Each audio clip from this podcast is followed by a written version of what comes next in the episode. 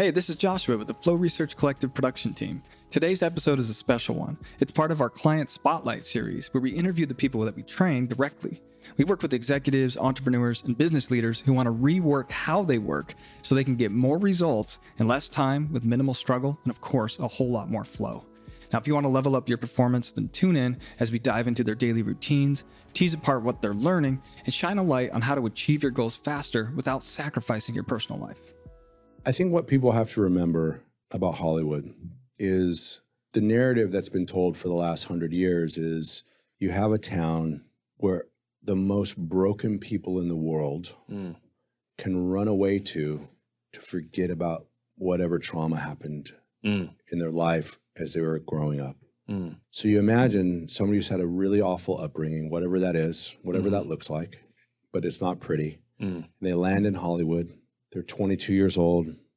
They get a, a part and they and it crushes it and they make a million bucks. Mm. They never and they come from a trailer park. Mm. And now they got a million bucks. They got everyone to tell them they're the greatest thing in the world. And they're filling that hole mm. with all the stuff in Hollywood. Mm. What does it take to do the impossible? What does it take to level up your game like never before? What does it take for individuals, organizations, for even institutions to achieve paradigm shifting? Nothing is ever the same again, breakthroughs. Our mission is to decode the neurobiology of flow and cognitive peak performance access the minds of maverick scientists, groundbreaking innovators, and world leading experts to understand what it takes to achieve ultimate human performance so you can feel your best, perform your best, and accomplish your boldest goals. I'm your host, Rian Doris, and together with best selling author Steven Kotler, I present to you Flow Research Collective Radio.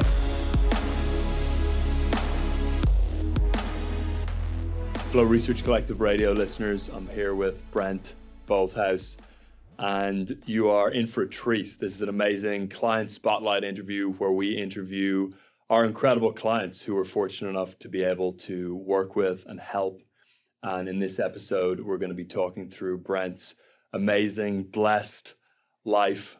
And he's going to be telling you legendary stories about how he came up in Hollywood and nightlife, and then how he's gotten into this world of flow and peak performance and lots and lots of amazing things in between. So strap in, you're in for a treat. Brent Bolthouse, welcome to Flow Research Collective Radio. It's great to have you here. Thank you so much for having me. I'm such a fan. Yeah, I've been, been really excited to have this chat. And it's also a real pleasure to be able to have this chat in person as well. So thanks for making that happen. And uh, to kick us off, I'm going to try and make you blush a little bit here oh, by boy. reading your reading your whole bio out. Oh. So you're the founder of the Bungalow Hospitality Group, uh, which a lot of our team at Flow Research Collective Radio are a fan of, and that's a collective with a deep history in Southern California. And the portfolio currently includes the Bungalow flagship location in Santa Monica, its sister property in Huntington Beach, and the Bungalow Kitchen, which is a new social dining experience from Bolthouse and long-standing partner uh, Michael Mina. And the bungalow kitchen, uh, Belmont Shore began welcoming guests in the Long Beach community in March 2021, while the I might need some help with the pronunciation here. Tib, Tibor, Tiburon. Tiburon, thank you. I yeah. should know that. While the uh, Tiburon location, designed by Martin uh, Brudnizki, opened in November 2021. And the venue's impressive designs, um, coastal California cuisine, and widespread appeal have garnered accolades from Architectural Digest, Eater, Food and Wine, USA Today, Los Angeles Times, and many more. And you also serve as the creator of Neon Carnival. Yes. Uh, which is the annual invite only outdoor dance that continues to be recognized as one of the most coveted parties in the world. So, as an entrepreneur and hospitality maven, you have virtually invented today's nightlife scene with the development and opening of some of the hottest nightclubs, supper clubs, restaurants, lounges, and bars across Southern California, and have evolved the art of nightclub promotion in Hollywood by pushing multiple nights a week at venues including the infamous Roxbury, the Viper Room, and the House of Blues. And before founding the Bungalow Hospitality Group, you had a four year partnership with SBE Entertainment Group to collaborate on high profile nightlife venues and fine dining establishments, including Hyde Lounge, uh, Area, Foxtail, uh, Katsuya, and chef Michael Mina's. How do you pronounce the restaurant? 14. Fort, okay, there you go, the Roman numerals. Yep. And the SLS Hotel at Beverly Hills. And with 30 years of experience as a sought after event producer, including leading corporate events for HBO, Mercedes Benz, T Mobile, Samsung, and Dolce & Gabbana.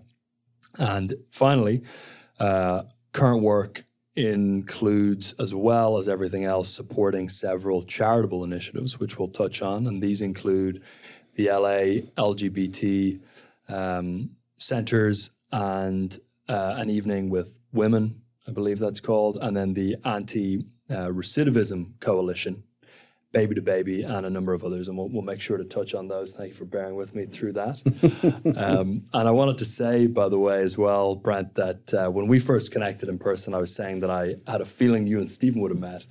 And I mentioned you to Steven uh, before we were doing this podcast, and he said he had been to dozens of your parties. By Oh, the good. way, so Okay, yeah, so yeah. I feel I feel I made it. Yeah, hundred percent. Yeah, exactly. So there's there's a long history there. But to kick us off, I wanted to start by asking you to share the beginning of your story because you had a really interesting upbringing.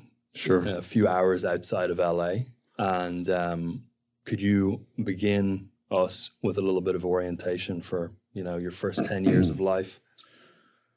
Yeah, so I was born in Southern California. I was adopted at birth. Um, I didn't know my mother or my father. Um, a weird set of, set of circumstances, and I think my birth mother in the hospital decided she didn't want to keep me, and so a nurse was friends with my parents at their church and was like, "Hey, there's a baby that's available available for adoption if you want to." get it, you have like 24 hours to decide. It's one of those weird out of the box adoption cases in 1969. And so that's how I started life, which in some ways was probably not on the good foot, you know, because I don't think my mother ever held me. So that's uh, the beginning of trauma, I would probably. I traced it many times back to that place. Um, sorry, I'm a little, little uh, after COVID cough. Oh, good. Don't worry, podcast listeners. COVID is not contagious Through the airwaves. through the airwaves, even if you've read that somewhere, and that is definitely a conspiracy theory. um, and so, I I landed in Riverside, and my dad was um, he had a, a gas station, and he lost that in the gas wars in the seventies uh, people who know that story or don't know it, but there was a crisis with gas in the 70s and they started rationing it and gas stations started closing all over the country and there was lines for gas and it was crazy time. And so he lost the the the thing and and what he what that gas station did, it fixed a bunch of trucks and things. When you have gas stations, like you are always repairing like fleets of trucks for companies and you're doing stuff and they're coming in for oil changes and you kind of have these accounts. And so a company that he worked for Farmer Brothers Coffee, the guys that had the trucks rallied and got him a job because he didn't have a job anymore. Because my dad's like just a good guy and people love him, and so he took that job. And that job, um, his first job was was working for Farmer Brothers up in the mountains near Big Bear, in Running Springs, um, near Lake Arrowhead. And so that was sort of we moved up there, and you could imagine as a child, it's like you just moved to vacation. You're in the mountains. what age are you at this point, then, Brent? I'm like five, Okay. five or six, and so it was a you know utopia. You're in the forest, and there's seasons, and there's snow, and there's sledding, and you know mm. it's like it was like a dream. And then we stayed there for like a year and a half, and then he got transferred to Barstow, mm. um, because he kind of kept getting transferred to to like a bigger territory, bigger pay, all the all that good stuff. And you know when you're when you're a kid, it doesn't really matter where you live. You know, neighborhoods are neighborhoods, right? If it's Beverly Hills or it's Barstow, it's there's sidewalks, there's streets, hmm. there's pools, there's kids playing on bikes, and you know really know what's going on in the real world at that age. And so we lived there for three or four years. And then he got transferred to Palm Springs, which is a big territory for restaurants. And my parents grew up um, on farms in Illinois, so they're not real city people. So like that was about as big as they ever wanted to go as a city. And then we lived in the high desert in Joshua Tree, and he would commute to Palm Springs to work every day.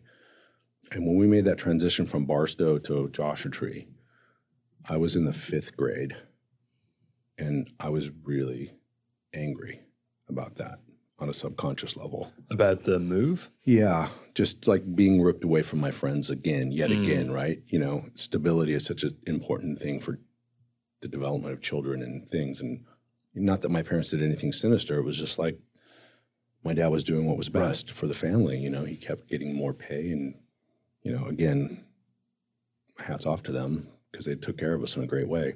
But I kind of landed in Joshua Tree pretty angry because again you're in a new school new no friends no people and i ended up kind of landing in the wrong group of kids. A couple kids i met and they were like already at fifth grade like one of them was smoking weed and drinking beers and stealing them from his dad and i kind of fell into this wrong crew. And so that was sort of the beginning of my addictive birth I mm. think, in some ways. I'm sure it started way back earlier, but like, and in Barstow, my best friend's brother was a couple years older than us. And so he was like listening to the Sex Pistols and the Buzzcocks and Devo and the B 52s. And like, I, I heard music for the first time. Hmm. You know, like when you hear the B 52s, you've never heard that music before in 1978, you're just hmm. like, what the fuck is that? Gets the juices flowing. Well, yeah, it was just such a unique. Even today, if I put on like that first B 52s record, you're just like, hmm. it's powerful. Like that music is like so radically different than what was, mm. you know, Stills and Croft mm-hmm. and the Eagles, right? It was like, what happened? And then obviously we know what the Sex Pistols did, mm-hmm. right? So I was just like, music was this thing that I related to. And so, you know, I brought some of that music and was playing it to the kids in the fifth grade. They, they didn't know what it was because they didn't have it. And with, this is cassettes.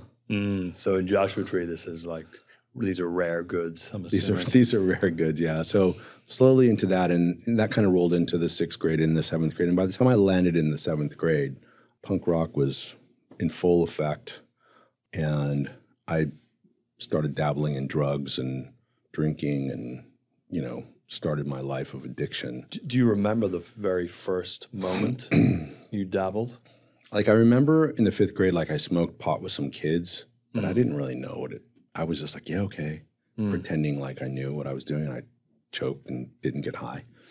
Um, but by the seventh grade, like I'd figured it out, and I was getting high with some friends, and it seemed to be like every kid's dad had a weed stash, and every kid in seventh grade had some weed, and we were somehow getting high, and that just progressed into eighth, ninth, and tenth grade, where it just got progressively worse and worse, and um, by the time I made it to like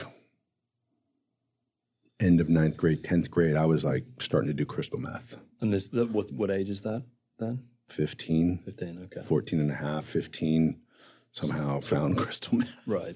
Yeah, it's, It's great. it's a good age. It's a good age. so pot, pot is, we're talking 12, 13? That I mean, pot's the whole, like pot was always there. Like, the whole way up to then? yeah, we were just stoners all the time and we were listening to punk rock and we were punk rock kids in the desert going to punk rock shows in Los Angeles. And we were of that ethos of like, I went to Fender's Ballroom in the Olympic Auditorium and I saw GBH and the Black Flag and the Circle Jerks and Dead Kennedys and like we were there. Mm. I was in that space. And in Joshua Tree, there was no skateboarding. That was the other thing. Like I went mm. from Barstow where there were sidewalks and pools that were drained because there was a water shortage. Mm. So we're skating pools, we're skating around, and then it, we moved to Joshua Tree and there's dirt roads, nothing. no sidewalks, and you know skateboards don't work good on dirt roads, and so that also was a loss. So you know, I just you know suddenly found myself. By the time I was like in tenth grade, I was really addicted to crystal meth, like a daily user, sometimes sleeping,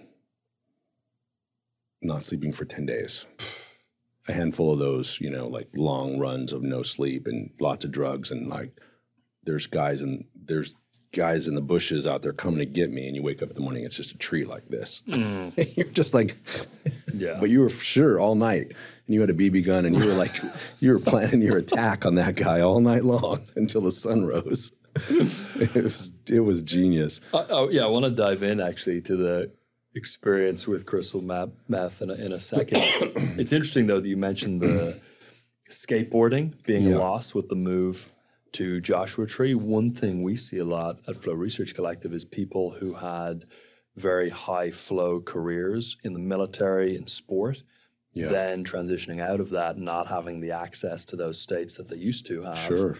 and then turning to other means of getting some sort of non-ordinary there's state. not F-16s in here in West Hollywood. Yeah, exactly, exactly. if, you can't, if you can't fly an F sixteen around, sometimes you know the next thing to do is take a trip down to MedMen kind of thing, and then Yeah. you know you end up getting led down that road. Sure. So do you think that was part of it? You know, do you think if there was a thriving skate park in Joshua Tree and you know uh, plenty of bowls and a whole action sports community, do you think there's a likelihood that it would have gone a different way?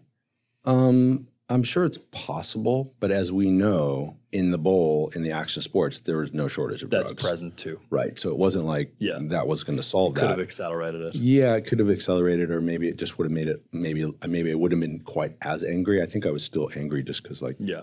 getting to know new people is always you know terrifying. Mm. The truth is, I was just a scared kid who didn't want to be alone, Mm. and so when you don't know how to deal with your emotions, anger is such an easy Mm. target. Uh, Do you remember the moment of of moving from pot to meth, or was it just kind of this gradual acceleration? You know, it was it, it, it was just always like we were all so in the desert. There's let's just say there's eight of us that are punk rock, and there's a whole community, whatever, to twenty thousand people that live in that community at that time. It wasn't very big, and then you had some heavy metal kids that were listening to Metallica, but we all liked Metallica. 'cause Metallica was great, and then there's like some jocks, and then there's just some I guess normal people. I don't know what, Yeah. whatever normal people are, and so, um, but we were always just you know, like I remember the first day of seventh grade, my best friend came to school, this kid Jason, with a mohawk. Mm. And like school started 20 minutes late because the quad was full of 300 kids in school looking at his mohawk. you know, it was, it was, it was just like, because you'd never seen, like, no one had ever seen a real mohawk before. Was it dyed purple or anything? no, or it was just, normal. just glued just- up. Just glued up. Yeah, yeah. so you know we were just these these like punk rock misfits who were there and i kind of leaned i almost was less punk rock and more in like gothic or bauhaus or even sometimes dabbled in mod but just in that same space of just dark and you know um and so i i think it would have just been you know probably the same end road maybe i would have got there a little slower but well, i got there pretty fast and hmm. crystal meth is a rocket ship And how long was the crystal meth experience in total in terms of years? And we'll we'll dive into how you got to LA and I think it was like out of that. year, year and a half, you know. But if you don't, if you're on drugs, that kind of drug for a year straight, like that's intense. It's time bending. Oh yeah. What does it What does it feel like? If you're able to describe that a little bit for the listeners. So I've always been a bit of an introvert and shy as in nature. Like I've always been a bit reserved, and so it it it it allows you to talk Mm. and think and come up with ideas, and you're doodling, doing doodle art, and you're just you know it's hyper focus, right? And so, um, and then you know. Last time I checked, drugs don't come with instructions, so it's not like, "Hey, do one line, you're good for the whole night. You're not going to sleep anyway." But mm. you know, we would do ten lines, so now you have a body that just needs one to not sleep, and you've done ten, so mm. you're like three days of no sleep, just compounding it, and then you're just waking up the next morning, or not really waking up, but rising to sunrise, and you want the hangover to go away, so you do do more. It was this perpetual cycle of doing it, but it's it's you know, and the thing about the desert is they they cook it out there, so you need a you need a space you need space because it smells. It's a lot of chemicals, Mm. and it stinks for you know half a mile around your house. So you know all the cookers were out deep on the mesa Mm. like away from town. That's why you're, you don't really, there's no one in Van Nuys cooking up crystal meth Right. because you'd get arrested pretty fast. So it's always out in like Palmdale or like, Way out. you know, Poway, wherever, out in the rural parts of the California. And so we always had it. right? Mm. Because we were this one of the sources for it, and um, it always seemed to be available. Did coke a couple times. That shit's boring. In, in comparison to yeah, in comparison We're to always like, oh no, let's just get back to the crystal yeah, meth. yeah, get back to the good stuff. Yeah. But we would, you know, if it was, if someone brought some PCP, we smoked it. We didn't give a mm. shit. We mm. took mushrooms and acid and we got Quaaludes and thought we- we should smoke them. right? We're those misfits. Like, aren't you supposed to smoke Quaaludes? No, dumb fuck. You're supposed to take it. Yeah, yeah. see We smoke it. See what happens if you Yeah. smoke it. And we never smoked crystal meth, thank God. I don't know how we didn't do that. Mm. But God, thank God we didn't smoke it because How did you take the? you snort it Oh, and it burns like a mm. motherfucker. Mm. Brent, do you remember what your inner dialogue or inner monologue was like during that year with the meth use? Did you have many moments where you know you'd be walking alone or cooking at home alone and just reflecting on the usage of meth? No, because you know it's it's like the the inner dialogue in your mind when you're on crystal meth. It's like your mind is a thousand million miles mm. an hour, and you're always thinking and talking about what you're going to do next, or the shoulda, mm. coulda, wouldas, right? Like, oh, I was going to do this, we're going to do that, and the next weekend we're going to, you know, you're just anything and everything is like you're just like trash mouth. You're just mm. dumping everything, and then you get to a place where you don't want to talk, and then you find the Pegasus doodle art poster that's as big as this whole table and you start coloring by numbers. And then you go into that rabbit hole and come up six hours later Right. and you're like grinding your teeth and you're like, "Wow." and then you do a couple more lines and you start talking and tell the story. You know, it's just like this Just circles. it just circles, yeah. And then, like I said, you, you get to that point where, and I think what was the terrifying thing for me was I always had to go home. Like, so I'd be sneaking in and out of windows, or my dad would catch me. You know, my parents, I think for the early part of my drug use, they had no idea what was going on, mm. right? These are nice Christian people from Illinois on farms that I think I saw my dad drink a beer once my whole mm. life. So they have no context of like, you know, what's happening. And then obviously, as I got progressively worse and I would disappear for three days at a time, like that's a clue. They got They suspicious. get suspicious. But they couldn't control me. I was just out of control. And, you know, it was of that time, the 80s was like, fuck the police, fuck mm-hmm. your parents, mm-hmm. fuck the government, fuck Ronald Reagan. Like, we were mm-hmm. just like, everyone was punk rock, angry, like, fuck everybody. Don't fucking tell me what to do. That's during the Nancy just say no years, isn't it? Roughly. Yeah, she was part of yeah. Yes, it's just say no. But Reagan was president, Right. And you know, and like it was just like kids were just bl- raging, pissed off.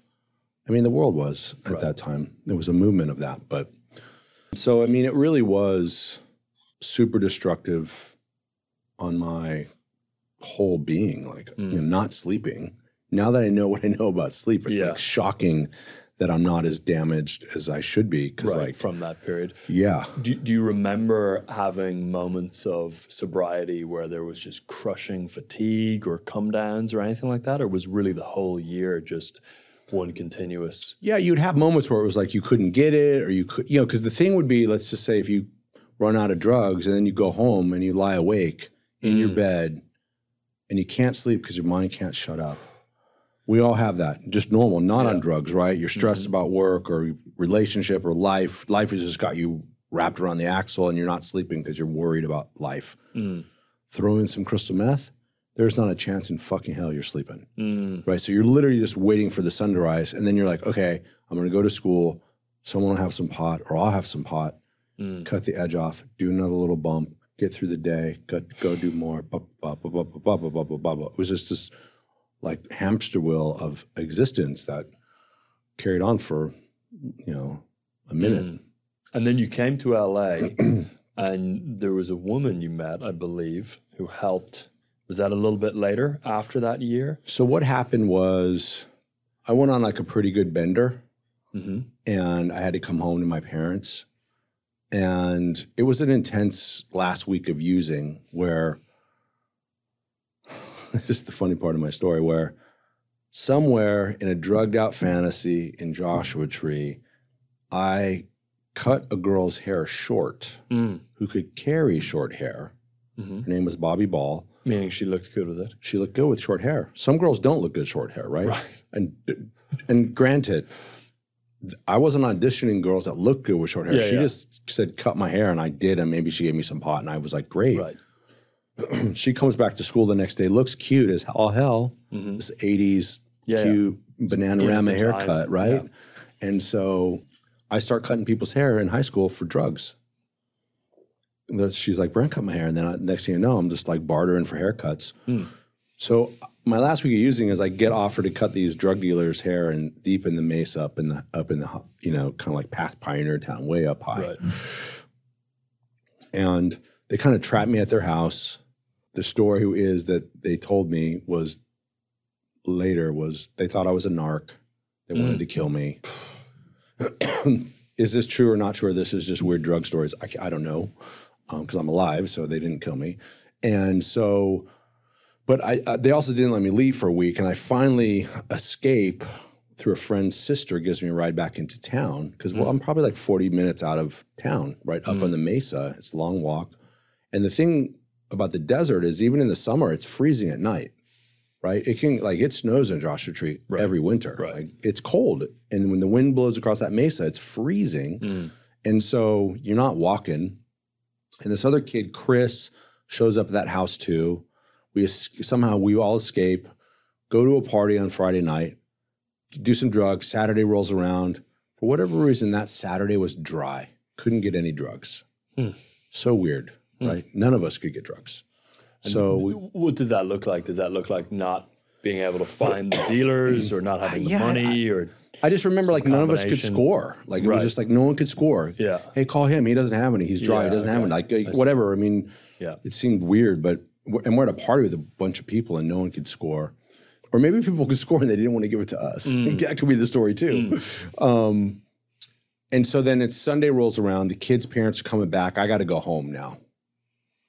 Right. And for me, to this day, it still gives me anxiety. Like that's part of my anxiety trigger is I'm literally like have to walk home up the driveway into my parents' house and tell them, "Hi, I know I've been gone for a week and I haven't called you," Mm. and it's just that guilt and shame, Mm. right? Such guilt and shame and wrapped in that. And I do that this time, and I tell my parents that I have a problem with drugs and I don't want to do drugs anymore. Mm. You know, it's like everyone's crying in the living room. typical, You know, a, a scenario. And did they know already at this point? Well, they knew I was on. They knew something was up. They knew something was wrong, Yeah, but they didn't specifically know this. I don't think they know really because they just don't know, Yeah. but they knew that something wasn't Was correct. off. And so literally the next day it's like, and there's like two big guys at my door. Like, we're going to rehab, Mm. like 8 a.m. And I was like, whoa, whoa, whoa. I didn't mean rehab today. I meant tomorrow. Mm. Typical addict, week. right? Like, Yeah. no, no, next week, next week. I'm cool right now. I got it under control right now. I'm good. I just slept. I feel good. So I end up going down to rehab in Orange County.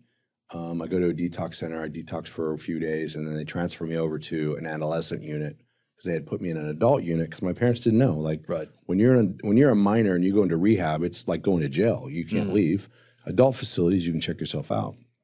So I go into rehab, and I do 30 days in rehab, and um, the kid in rehab's father says, "Hey, when you get out, if you need a bed, I have a halfway house in North Hollywood." Mm. And I didn't even really know what that meant. I didn't know what AA was. I didn't know what anything was because I just didn't have any clue. So I was like, okay. And in the hospital, in rehab, I had a spiritual experience. And I sort of had this white light experience. And I realized that I wanted to be sober and I didn't want to do drugs anymore. And that that was that was sort of the that was it was like two double doors open. It was like I realized that like okay, I had a profound spiritual experience. What, what was the difference in the experience of not wanting to continue to do drugs from when you walked back up to your parents and said you wanted to not do drugs anymore Right. versus this deeper experience? So in rehab, there's a payphone because it's of the time there's no cell phones. So I remember being on a payphone with my buddies, like, hey man, let's get some shrooms and some weed. Let's we're gonna have hmm. some fun. I'm not gonna do crystal meth anymore, but like, you know, I don't have a problem with weed or crystal Right. nothing all all that other stuff. Mild. No problem. I don't have a problem with that stuff. Crystal meth was the problem, mm. right?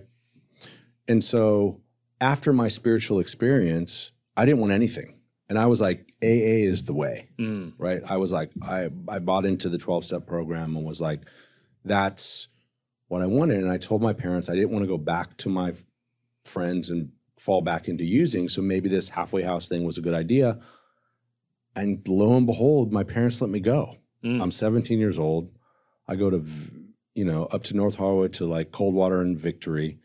And I move into a halfway house that's designed for men, not even for kids.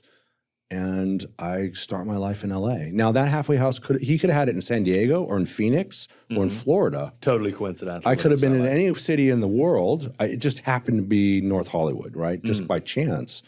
And this is where, you know, like when we talked, when we had dinner that night, like, you know, I am a firm believer in that this is a mystical world that we live in. Mm. We don't know everything, we don't see everything that exists. Mm. And to think that we, n- just because we can't see it doesn't mean it doesn't exist, Mm. right? Wh- What was that first spiritual e- experience like that really built the desire to not continue using? So for me, it was on my left arm, I had a cross appear. And it was like You could see. physical manifestation of a cross. And you know when you kind of pinch your skin, but you don't break it and it'll make like a red Yeah. dot on your finger. It'll stay there a little bit. Yeah. But it's like almost like a pinprick, but it doesn't no blood or anything. It's just Right. like blood comes to the top of the skin. I had a series of those same dots all the way down in a perfect cross, and in the right arm, a three dimensional triangle appeared. Oh my God. And- and Very was, it, profound. was it seeing it or was yeah, it actually? no, no, it was there? on my arm. Like everyone saw it. It was, okay, it was like actually- a, yeah, yeah. It was a manifestation on mm. my body. So those kind of things happen, and you're kind of like, okay, that's something just happened, right? And for me at that time, um, I was raised in a Christian home. My parents were super evangelical, and that's what I knew religion to be, or anything spiritual was that. So it was all based around Jesus. Um, I have different beliefs today. Still love Jesus, but not in a different capacity. And so I did a, what I did was there's a third step where you turn your will and your life over to the care of God as you understand God, Mhm. and you kind of say it's a moment of surrender in the program that you do, where you're like, I it's a complete surrender at a molecular level, at a cellular level. Like my photons believed me, Mm. right? And I think that's what spiritual experiences are. Is when you can really get to that place of complete surrender, which is such a hard thing to replicate or even do as a human, I think, Mm. those moments of surrender. Um, but for me, it was there and that happened. And it made me, it was like the obsession to do drugs was gone and it's never come back. And it is the most beautiful gift I've Mm. ever had in my life. And that was specifically the third step, which Yeah. was surrender based. Yeah. Uh, it's funny you mentioned that. I've heard lots of people who've been through AA specifically speak about the power of the surrender piece. What do you think it is about that step that is so impactful specifically? I mean, we all know we have an ego, Mhm. right? I think I think science has proven that, or at least they want to believe that they have. Um, and, and I, th- I and I think every every great spiritual teaching is about letting go of the ego, right? Like dissolving the evil ego. So I think that moment of surrender in in in the program is is really sort of like saying, get out of the way. Mm. Your best thinking got you here. Get out of the way. You don't know what the fuck you're doing. And someone needs to help you, Mm. right? And so one of the keys of the program is is you need to have a spiritual connection to the universe. We don't care what it is. If it's that chalkboard behind you and that's what is your higher power, more power to you. It's the ocean, great. It's the group collective. If Mm. that's your higher power, great. But you need to have something bigger than yourself that maybe has some answers that you don't have Mm. because we have a, you know, normal alcoholics are like, what do you mean you don't drink the empty cups at the front door that people left full of half drink drinks? I drink those. You're normal, right? You're like, I'm not drinking that shit. Mm. I'm drinking that shit because that's what alcoholics do. Mm. We think differently than normal people. And normal people have a hard time understanding like the way we think and vice versa. Right. But we just look at the world way differently of like, yeah, I'm drinking those those You know what I mean? Like- all night. you drop a hundred dollars walking out the door and I look at it and there's a part of me that goes, I'm putting that shit in my pocket, Yeah, yeah. right?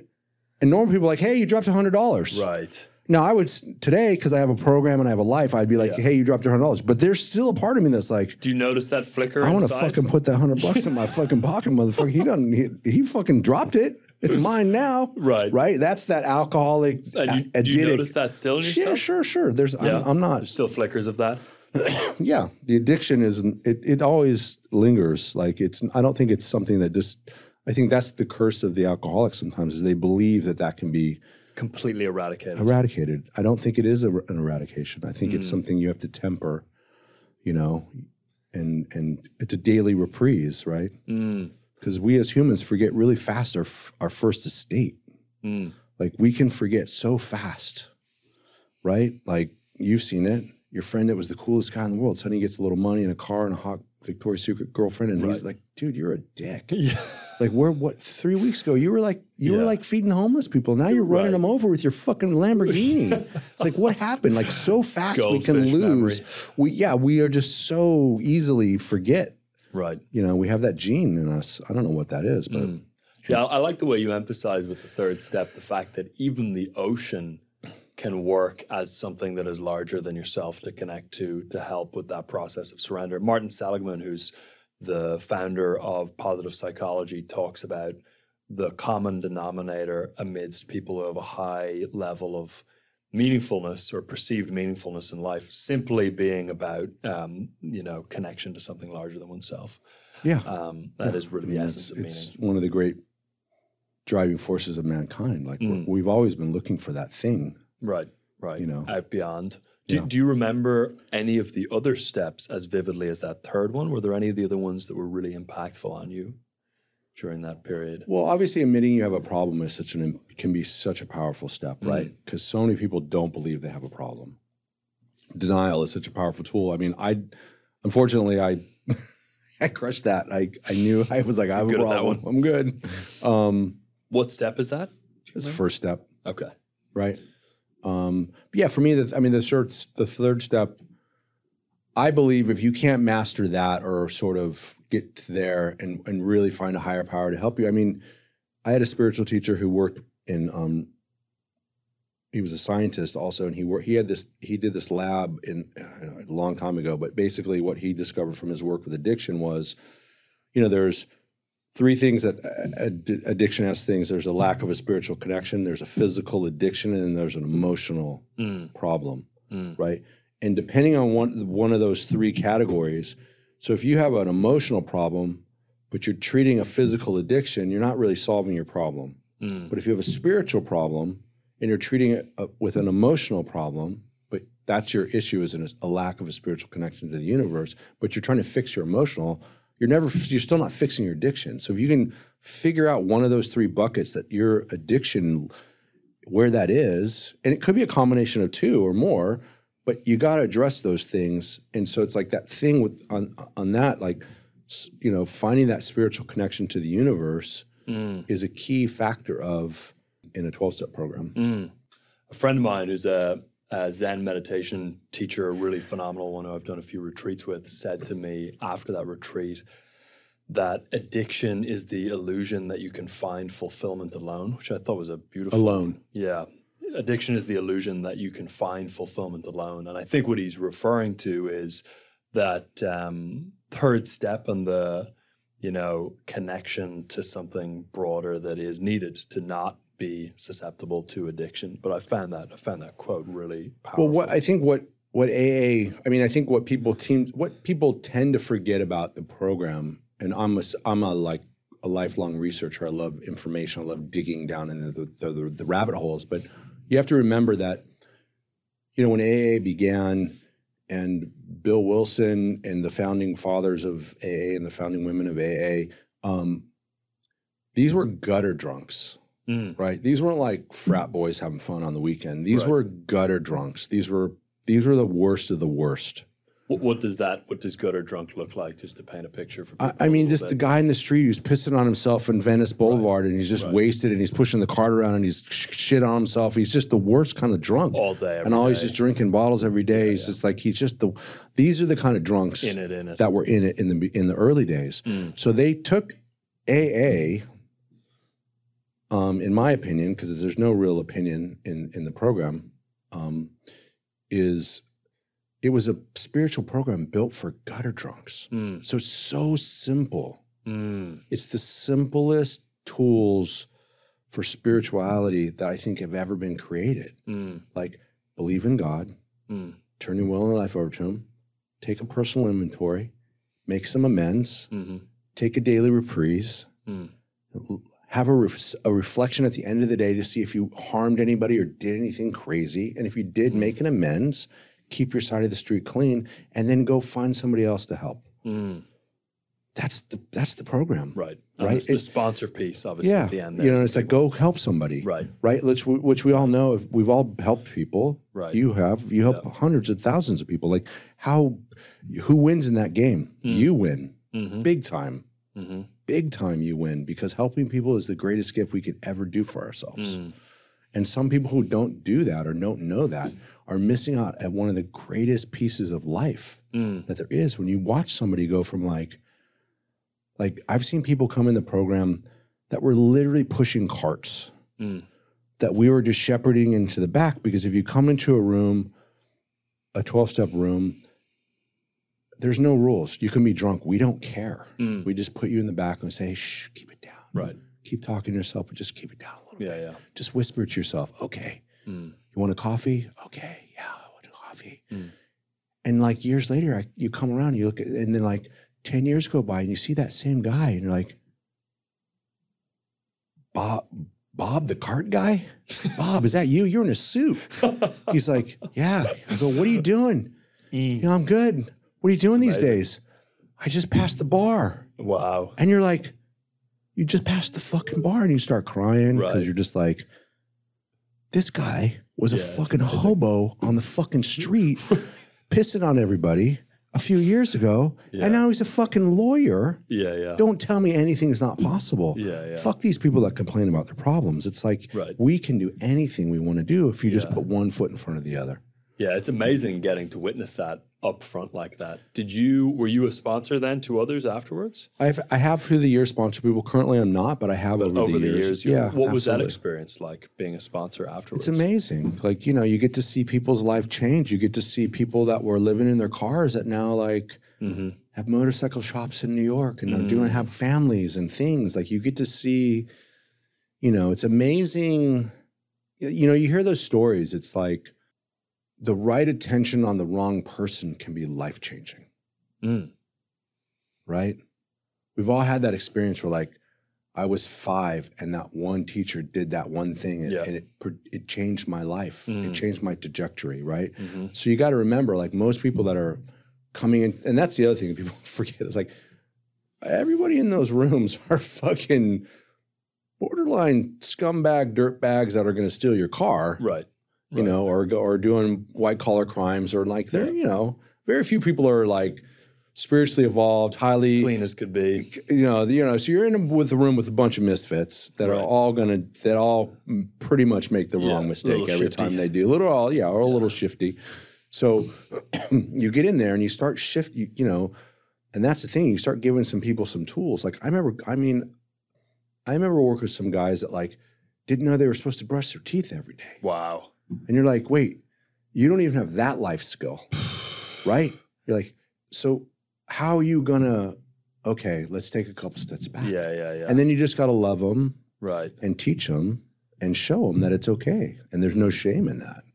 Is there an element of um, as a sponsor seeing something in that person you're sponsoring that they don't yet see in themselves or that hasn't been fostered properly or that has been suppressed and then kind of helping to you know Yeah, but the truth is, is they help me up. more than I help them, mm, right? The truth is that's the magic. That's that's what Freud couldn't figure out. Because Freud and Bill Wilson were friends, and Freud was like, Mm. "There's no hope for these people. This category of people, there's no hope for them." mm. And Bill disagreed. Well, what Bill did Bill didn't know, but what Bill figured out is when he took one alcoholic and took another alcoholic and they could talk to each other and they could have a common shared experience hmm and they could support each other in a way that they both understood as opposed to a screaming wife or a yelling pastor, Mm. because that's what you would get, or you'd get Freud just yelling at you, telling you not to drink. What's wrong with you? Just don't pick up the drink, and- right? But the magic was one alcoholic working with another alcoholic, Mm. right? And what people don't realize is that in the early days of, of the program, meetings were designed to attract newcomers to keep the old timers sober. Mm. It was like this weird selfish thing. Mm. It was like it wasn't about the community or the group, or it was like go find more guys because we don't want to drink. Right. Go out and get some more guys. Go call the church and call, ask the pastor who should we go to their house and talk to him tonight because we need to keep talking to some new people because I don't want to get drunk anymore. Mm. To the point where Rockefeller, all of his friends got sober that were just degenerates. Mhm. That he's like hosted dinner in New York and at the at the Plaza Hotel for like Mm. Bill Wilson and all the and it was like he toasted it as the greatest invention of the 20th century. Wow. Right? It was AA. like yeah. Yeah, yeah, yeah. But he also told Bill Wilson, you can't make it about profit, can't make it about money. Yeah. The greatest Yeah. thing, the gr- Rockefeller was the greatest influence on the program there ever was because he made Bill Wilson not make it about money. That's wild. I, I actually read Rockefeller's 950 page biography, Titan, Yeah. about four or five months ago. And um, obviously, you know, he's a problematic character in some ways, but he also basically invented American philanthropy and did a hell of a lot of good. And that's an interesting additional. Well, he was like, listen, you can't make it. You got to be self supporting through your own contributions. And, and it's that way today. And, you know, to this day, there's no, there's, there's leaders, there's not governors, right? So even in central office, which is the mothership of, of the program, like those people only serve a tender for a certain amount of time and then they have to leave. Mm. So they don't let people stick around too long because they knew if you let an alcoholic get some power and some money and some prestige, that's a bad recipe Yeah, yeah, yeah. right? So so that's the thing. If you think about it, like it's the only charity in the world that's like they pass a basket and Right. they make a couple shekels, people put in a couple dollars, and it's everywhere Mm. in the world. I've been all over the country, all over the world, and gone to meetings everywhere. And it lasts. you can always find one, and they're always there. yeah. And there's this, and there's magic. You know? Yeah, it's amazing. It's an amazing movement. I've actually been to with a few friends a meeting uh, once or twice as well, and found them incredibly. It's the most loving space. Yeah, it was. It was It's- shocking. It's, actually. shockingly the Yeah. love. Like Yeah. it- a model for love is in those rooms Yeah. because we don't care what you do. Right. You just shot your brother. Yeah. Did you drink? You're going to be okay, dude. Right. I don't know what's going to happen to you, but you're going to be okay if you don't drink. Yeah, I felt that when I went to one in the Palisades. There was about 400 men, and you know, Yeah, that's a great meeting. Uh, it was it was wild. Within 10 minutes, someone was breaking down in tears, and Oh, just yeah. the power in the room was just The most, I mean. I used to have a men's meeting at my house for many years. It was so powerful to just get to, yeah, you know, as men, it's so hard for us to, to bond. And it was something that I chose to do in my life of like, I wanted to have more male friends hmm and to be intimate with men, which is such a hard thing to do um, for some of us, at least for me. And so I just started doing that. And you got to see guys cry and laugh and Mm. yeah. go through things. And you got to, you know, it was just, it was beautiful. Mm. One criticism of AA that I've heard is that the meetings themselves can become a form of dependency. What, what are your thoughts on you know that criticism, or just any less positive sides to AA overall? I think anyone throwing stones in that space is a the source. I'd be like, "Are you a narcissist?" Mhm. Because like, what do you? T- well, how could you even? Who cares? Who cares? Like, who cares? Like, like Yeah, if yeah. one person out of that room that you th- seeing as people are getting too dressed up for and putting on cute outfits for, yeah, it's like, who cares if one person's life is saved? Is it worth it? yeah, yeah, right. And I'm like, yes, of course it is. But it's like it's like anything else. Like I that that's what I was telling you. What I was kind of alluding to is like people come in and they go into that room and then they judge it, and you're like, do you remember these are all the worst people in the world Yeah, yeah. that are trying, they're trying to be better, and they're failing a lot. Mm-hmm. They're going out and they're using and they're not succeeding. They're still coming back Mm. and they're here. Mm. They're not in the drugstore. They're not in the liquor store. They're in this room. Mm.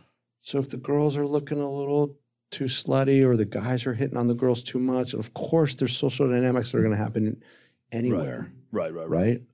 Yeah, So I mean, yes, I mean, hopefully, you know, the truth is is the meeting is not the program. Mm. The meeting is a place for newcomers to in, get Enter introduced to it. The work is the book and the steps. Mm, and actually doing the steps. Right. steps. And you know, and you hear a lot of people that don't do that.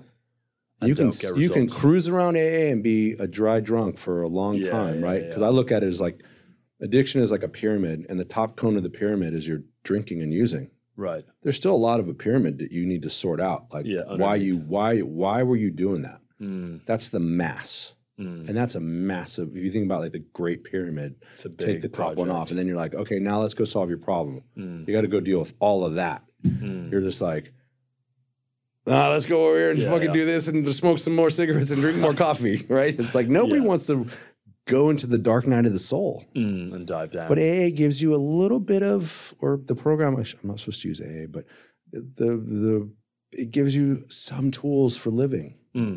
Mm. Not all of them. It's not the deepest spiritual practice, but it's enough to get you on a path. Yeah, and for you, I mean, and and to pivot back into your story, that was it sounds like that was really a massive pivotal point, that program in North Hollywood.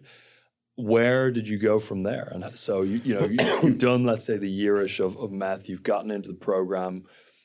Can you orient us from there and then and then take us on? Yeah. So then, you know, I get this job in North Hollywood. I mean, I get this, I move into this house. The next day, I drive down Sepulveda Boulevard, and there's a gas station at Ventura and Sepulveda, this Mobil gas station. If anyone lives in Sherman Oaks, they know where it is. And there's a help wanted sign in the window. And I'm like, I know how to do that. My dad taught me how to fix cars, and I could pump gas and change oil, and I knew that I could do that. Mm-hmm.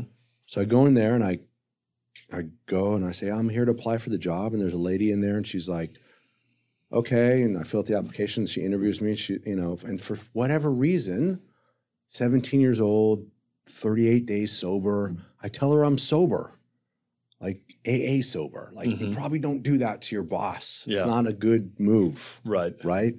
And so she kind of pauses and looks at me. She goes, Really? She goes, How much time do you have? And I say, I got 38 days. And she's like, I have 90 days, right? And again, here's the universe and, Yeah. and the mystical journey of life. And so I find myself taking that job. Her name was Judy. She still owns the gas station. She's still my friend. She gave me a cake a couple years ago. Um, amazing woman. And she only hired sober guys. Mm. So I was living in a halfway house. I was working at a gas station with only sober guys. It was like this so, and I was going to meetings, and it was just this great sober thing. Mm. And it was the greatest moment, job of my life. Mm. Like it was just this innocence. Cigarettes were 99 cents a pack. oh, lovely. Perfect. You know what I mean? I was making 325 an hour, minimum wage. Yeah, yeah. You know what I mean? Yeah. Times were good. Couldn't go to the movies, but I was having the best time of my life. Yeah. And so, is that luck? Is that coincidence? Is it serendipity? Is it mystical? Is it God? Is- what is it? Why did I f- land myself at a job where the woman was sober? Mm. What sh- about that period was so pleasant in contrast to the first year? Do you remember? Was it just the, the feeling of being clean and free and empowered, or do you remember what it was that made up the positive experience? Well, I was always a city kid more than a country kid. Mm. So I love being in the city. Mm. Um, and it was just this new lease on life, right? It was like I was clear. I wasn't really sleeping. I still had struggles with sleep. I always Mm. have a little bit. Like there was that trauma of sleep I still wrestle with to these days. And, um, you know, I just, it was just, I don't know, something innocent about it, right? Like, Mm. you know, and I think, I think I've come to believe that there's this thing in life, right? Like we all can, we all have tasks to do in life. We all have jobs that maybe we don't want to do, right? But I approached that job like that was my dad's garage. I Mm. cleaned that bathroom like it was my bathroom. Mm. I took care of that place like it was my place. I Mm. took pride in what I was, and I was happy and joyful in that space. Mm. And I believe that we all have that choice. You can be you can be that way in any job that you have. Mm. If it's Bill Gates or it's the guy pumping your gas, Mm. there's no difference. Happiness is a choice. And so I had a I, and and I wasn't consciously doing that. It was just sub, I was just in this space of happiness and really being grateful and happy to have a job. Mm. And it was true. And it made it amazing. Mm. it was just a gas station, Mm. but it still was magical. You know, like I wouldn't change it for the world. It's Mm. just the greatest year of my life. And that's 17. And then from there, the I believe the entrepreneurial activities start coming in a few a few years after that. A few few years later, so you know, I, I eventually leave the gas station. My dad says, "Hey, if you go to college, I'll pay your rent." Mm. And when you're making three twenty five an hour, your dad says he's gonna pay your rent. Yeah, yeah, You pay the fucking Yeah, attention. yeah. You're just like, oh, that's a good deal. yeah. And so, but then I pause and realize that I'm an undiagnosed dyslexic Mm, who was terrified at school, mm, did terribly in school, and did not want anything to do with college. so, um, I don't know how I stumbled into Santa Monica City College, and I found that they had a cosmetology school at college. I was like, "What's that? That's in a hair school? I know how to cut hair.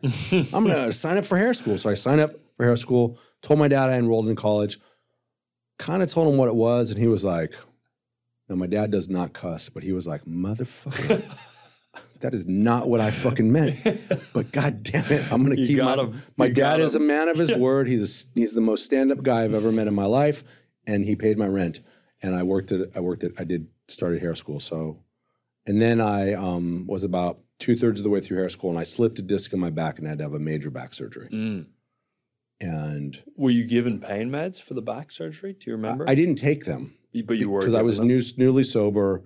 And I, I, I didn't have anyone telling me that it was okay to take pain medication if you have a pinched Right. sciatic nerve running down your leg and you're crying yourself to sleep at night. Like, hey, you can take pain meds. That's when you're supposed to do it. It's okay. Right. But I didn't because I just was thinking It was, I was too, new and I risky. didn't know.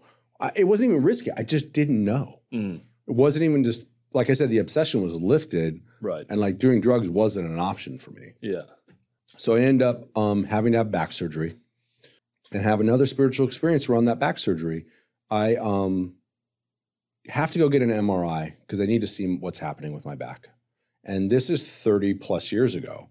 And MRIs back then were much longer and much more intense, and they're not quite as quick as they are now. And like laying flat on a table pinched my nerve even more. So it was like putting that nerve in a vice grip and just For the it whole length of the MRI. for whatever the hour I was in the MRI tube Ugh. getting it done, right? And so it was like I kept trying to do it and I kept coming out of it. And I couldn't do it. It was too painful. And in that process, they gave me liquid Valium, they gave me some pain medication, Mm. still didn't help. So it's like the day before surgery, the doctor's like, listen, I have to have images so I know what I'm doing with your back. I can't go in blind. Mm. So you have to go get this MRI. So I go in, and it's in Palm Springs at Eisenhower Medical Center where my parents live.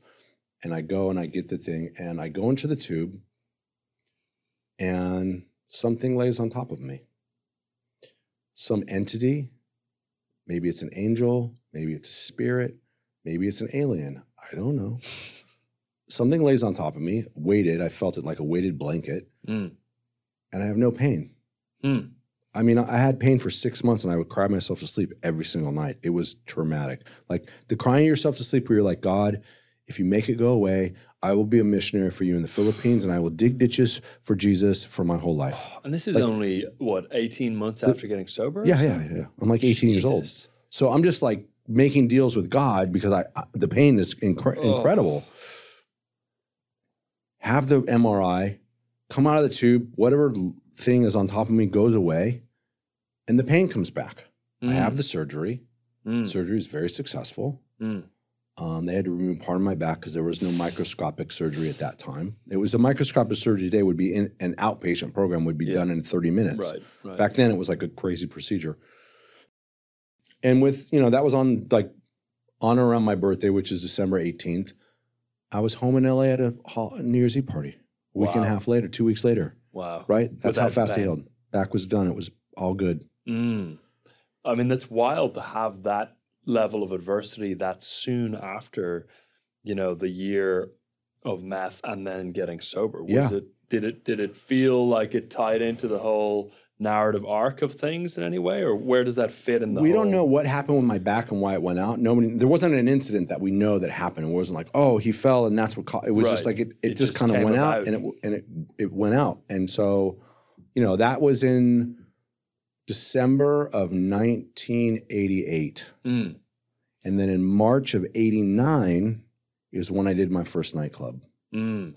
So between like January and March, this kid was bugging me to do clubs. Mm. And I was like, what's that? A club? What's that? I didn't even know what that meant. Mm. I knew a couple people in LA. I didn't know anybody, really nobody. And he kept pursuing me and pursuing me and pursuing me. And some friends of mine that happened to be fashion designers at the time were like, You got nothing to lose. Why don't you try it? Mm. Give me one of those talks, you know, where you're just like, What do you got to lose? Yeah, yeah. Right. Well, I guess I don't have anything to lose. Yeah. Okay, let's do it. And I remembered that I had gone to like a weird frat party with a friend of mine who went to USC.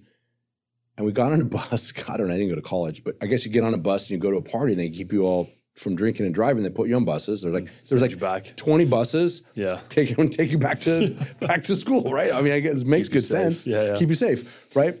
Um, so I said, "Oh, I know this place where we went to this party, this USC party. It was cool." And we went there, and that we we got that place, and that's where we did our first club in Hollywood. And it was a, f- and you know, I didn't really understand what happened at that moment in time until I read Outliers, Mm. because it was like the right place, the right set of circumstances, and the right upbringing brought me to this pl- this moment where everything was aligned perfectly for success. Yeah, yeah. Right? That's the Malcolm Gladwell outliers thesis. Malcolm yeah. Gladwell, right? Where I was just like, there was no other ho- big Hollywood party that night. There was no other promoter doing a big party. There was no celebrity doing a party in Hollywood. There was no rock star having a show at the Hollywood Bowl. Yeah. All the things that could go against me didn't happen that night. Yeah. And I had on a Friday night in Hollywood, there was nothing happening that Friday, and we grabbed it. Mm.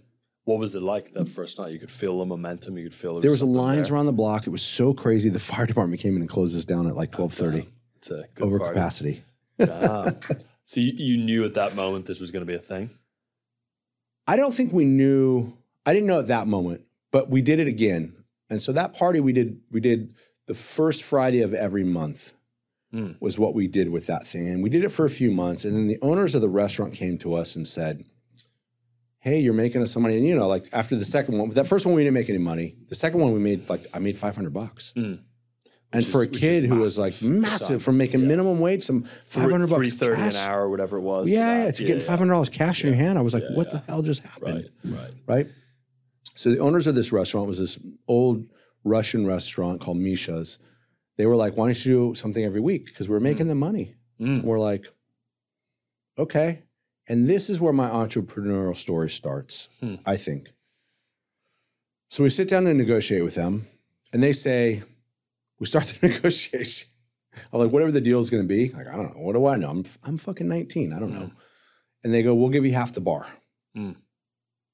And me and my buddy are smart enough to know, like, that's a good. We say, "Great, we'll take it." Negotiations done, right? Mhm. So we're now we're getting half the bar. And somewhere in my brain, I have no idea where this comes from. I have this marketing idea because at that time in the world, in every city in America and in the world, nightclubs you paid to go to. It was $10 to get into. It's not like today. So everyone paid $10 to go to a nightclub. So I said to my partner, I said, I have our marketing plan. Let's charge $1 Mm. and then we'll put it on the flyer and and we'll promote it that way.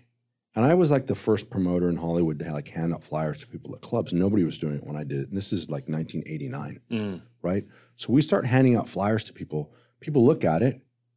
It's got a DJ they know on it, and they, and it's a dollar to get in. And you're like, let's go. What do I got to lose? It's a dollar. Who cares? If I if it Mm. sucks, we'll leave. It didn't suck. Mm. It became the it club of the summer Mm. it was like a blockbuster. Somehow in the program, I became friends with Drew Barrymore and we ran around town together. So I started meeting people through her. She was my cashier. We had out of nowhere, like Tone Loc and Young MC are freestyling with the DJ in the main room through headphones. The Beastie Boys are in the side room with these, these DJs. Because in those days, DJs would travel the world to find 45s and L- Yeah, were 12, saying that. 12, 12 Super inch records. Like Right. you would go to Cuba or London or anywhere to you wanted a record or a beat from a different country, you had to go to that country. You Right. couldn't find it in America. Mm. Very rare. Like you know, you go to the import section at Tower Records, and it was like. There's one. There's, a one box, crate, one box, and then yeah. there's three thousand crates of non-imported records. So you and and the imported consists of the world. So it'd be like three records from Jamaica, one record from Japan, one record from Germany. So you so these guys were like known for like going all over the world and having the best collection of 45s. Mm. So like the Beastie Boys would come in from New York and they would fucking be on the turntables with them, like just hearing these beats these kids were doing mm. because they were so ahead of their time. Mm. And it just became this crazy like Emilio Estevez is in line, Robert Downey Jr. is in line. Like it just was this club that just became this the club of the summer in 1989. It's called Papa Willie, and it was legendary at that time. And anyone who was of that time and knows it knows exactly what I'm talking about. Hey, it's Joshua with the production team. Thanks for listening to Flow Research Collective Radio. Before we dive back into our conversation, there's something to consider. It may be that today we are under challenged. We're drowning in comfort. Now, in his book Anti Fragile, statistician Nassim Taleb pointed out something that's of key importance. Quote, undercompensation from the absence of challenge degrades the best of the best. The best horses lose when they compete with slower ones and win against better rivals. Now, put another way, who we could be, or our highest potential, is squandered by safety, coddled by comfort. If you want to train with us at the Flow Research Collective, it will require boldness. But what's life without a little adventure, right? To learn more about how you can get more flow in your life and achieve your professional and personal goals in less time and with more ease, go to getmoreflow.com. If you're a good fit, we'd love to train with you. All the best. And who were some of the, you know, folks who ended up becoming sort of big household names that were hanging out with you guys at the time? I mean, you mentioned Robbie Da- Robert Downey Jr., but was there a whole, you were sort of mentioning when we were having dinner, there was a whole era of, of people, some of whom ended up becoming stars, but you guys as kids used to all just hang out at this club in the in the late 80s. Yeah. So, I mean, really, I mean, p- part of my career was just, you know, coming into this young Hollywood thing. And that's what I did. Like, we did that thing with this kid, Taff. He's not a kid, he's a grown man. Sorry, Taff. No disrespect. I love you. Um, and he kind of went into the house music scene that was was starting to come around, right? So that was like the beginning, like the That Happy the beginning of House, Mondays, wasn't it? Around then? yeah, it was like under the underground. off. There was still like LA was still un, there was still an underground downtown scene in LA that was amazing. Ravey kind of scene. Kind of ravies, house music, warehouse parties were happening Right. in downtown LA. It was amazing at this time. So Taft really he he gravitated more towards that. So we kind of stopped doing business together, and he went down that path, and I went down the path of young Hollywood because I was like Yeah, I yeah. saw The the something. I just saw something there, and like I, you know, we're all attracted to celebrities. And any of us that says we're not, you're lying. So there was that. But then what I ended up seeing was there was just people in our lives that like weren't famous one day, and then one day they were famous, Mm. right? And you were just like, oh, that happens too, Hmm. which you don't really know unless you live in this town for a long time, Hmm. right? It's different today. Is just this weird time in the world. I don't know what it's like out there now because I don't do Hollywood stuff anymore. But when we were doing it, it was like, oh yeah, this guy Scott's driving models around and picking them up and taking them around and helping us hand out flyers. And then it was like, oh, where's Scott? Oh, he's in the studio making a record. Oh, cool. Fuck. MTV. It, Scott's on MTV. He's in a band called Stone Temple Pilots, and like, like wait, Scott Weiland is now fucking the biggest rock star in the world. Yeah, yeah, right. You're just seeing. But he was like, in our house, seedlings having popping. pizza, folding flyers, Mm. dating. You know, it was just, it was just like, and that's, you know, same with like Charlize and Cameron Diaz, and I met Leo before he had a TV show, and like this, these kids, like it was just Mm. like this time of innocence where people were not like yet famous. You know, like what, I, what was it like seeing all these people just sort of pop off, you know, here and there from basically your sort of young kid social circle? Well, I mean, like. it, it, like we kind of like created this. What we did with with what I what what I did with with nightclub promoting was like early in my career. I figured out you could do like a Monday, Wednesday, Thursday, Saturday. So hmm. we created like multiple nights a week. So we kind of had a lock on the market. We did that for like two decades, And so This we the whole '90s, the whole 2000s. Yeah. basically. rode those two waves like the Yeah. whole way. Yeah, like New York had Studio timing. 54 for like two years. We had the 90s and 2000s. Yeah, like yeah. we had decades of like Wow. crazy fun nights that were just nuts Yeah. with all kinds of levels. So, you know, we and and basically it was just like out of nowhere, people just became, you know, they they you know, this is a town of opportunity. I think more than most towns, Mhm. right? It's also a super forgiving town. And we just watched people rise. It was like, you know, if it was like Charlize coming to model dinners and at Roxbury with us and not eating and for a week, but that was her big meal for the week. And then one day she gets a movie, and next thing she is who she is. And like, you know what I mean? But when you're friends with people before they're famous, and we were, we were friends with tons of people, and they were in our world, coming to our clubs, getting in, having a blast, and then their careers turned. Mm. And we always liked just cool people Mhm. that had good energy, and we would take care of them. And a lot of those people turned into super famous people that would Like look at us and super go, famous. I super mean, we're famous. Most famous people on earth. yeah, yeah. And Yeah. They, they would look at you and go, you know, like I saw Leo at Neon Carnival last year, and he was like, dude, we've been doing this a long time. I go, yeah, dude, since you're 14. He's like, I know, dude. like you liked me when nobody liked me. yeah. I was like, I know. wild. You know what I mean? And people remember that you were like that person that wasn't There know, like for them then, there yeah, for like, them now. I watched the new Spider-Man movie and Tobey Maguire's in it. And when Tobey was a kid, he used to sit outside our clubs writing poetry with my Mm. partner, sit on the stool. He was always on that stool forever. Mm, And he never had made a movie. mm. And then one day he does. And it was, you know, it's just like that thing where you're just like, yeah, we were friends with you before you were that thing. So there's something in that space of like, hey, it's one thing to like me when you know that I'm the king of the world. It's another thing to like me when I'm nobody and you're still really super cool to me. Yeah, And I'm getting into the hot. I mean, granted, and they were still the hottest nightclubs in the world at that time. Right. You know, Right. we were we kind of started. It started and it took off really fast. My career, it was like out the gate a rocket ship. Did you notice relationships change with you know some of the people who took off, like you know Leo DiCaprio and whatnot, um, over time, or did it pretty much stay consistent before and after in terms of you know how they would interact and make time for you know you guys or other people who didn't quite pop off in the same way? Was it pretty?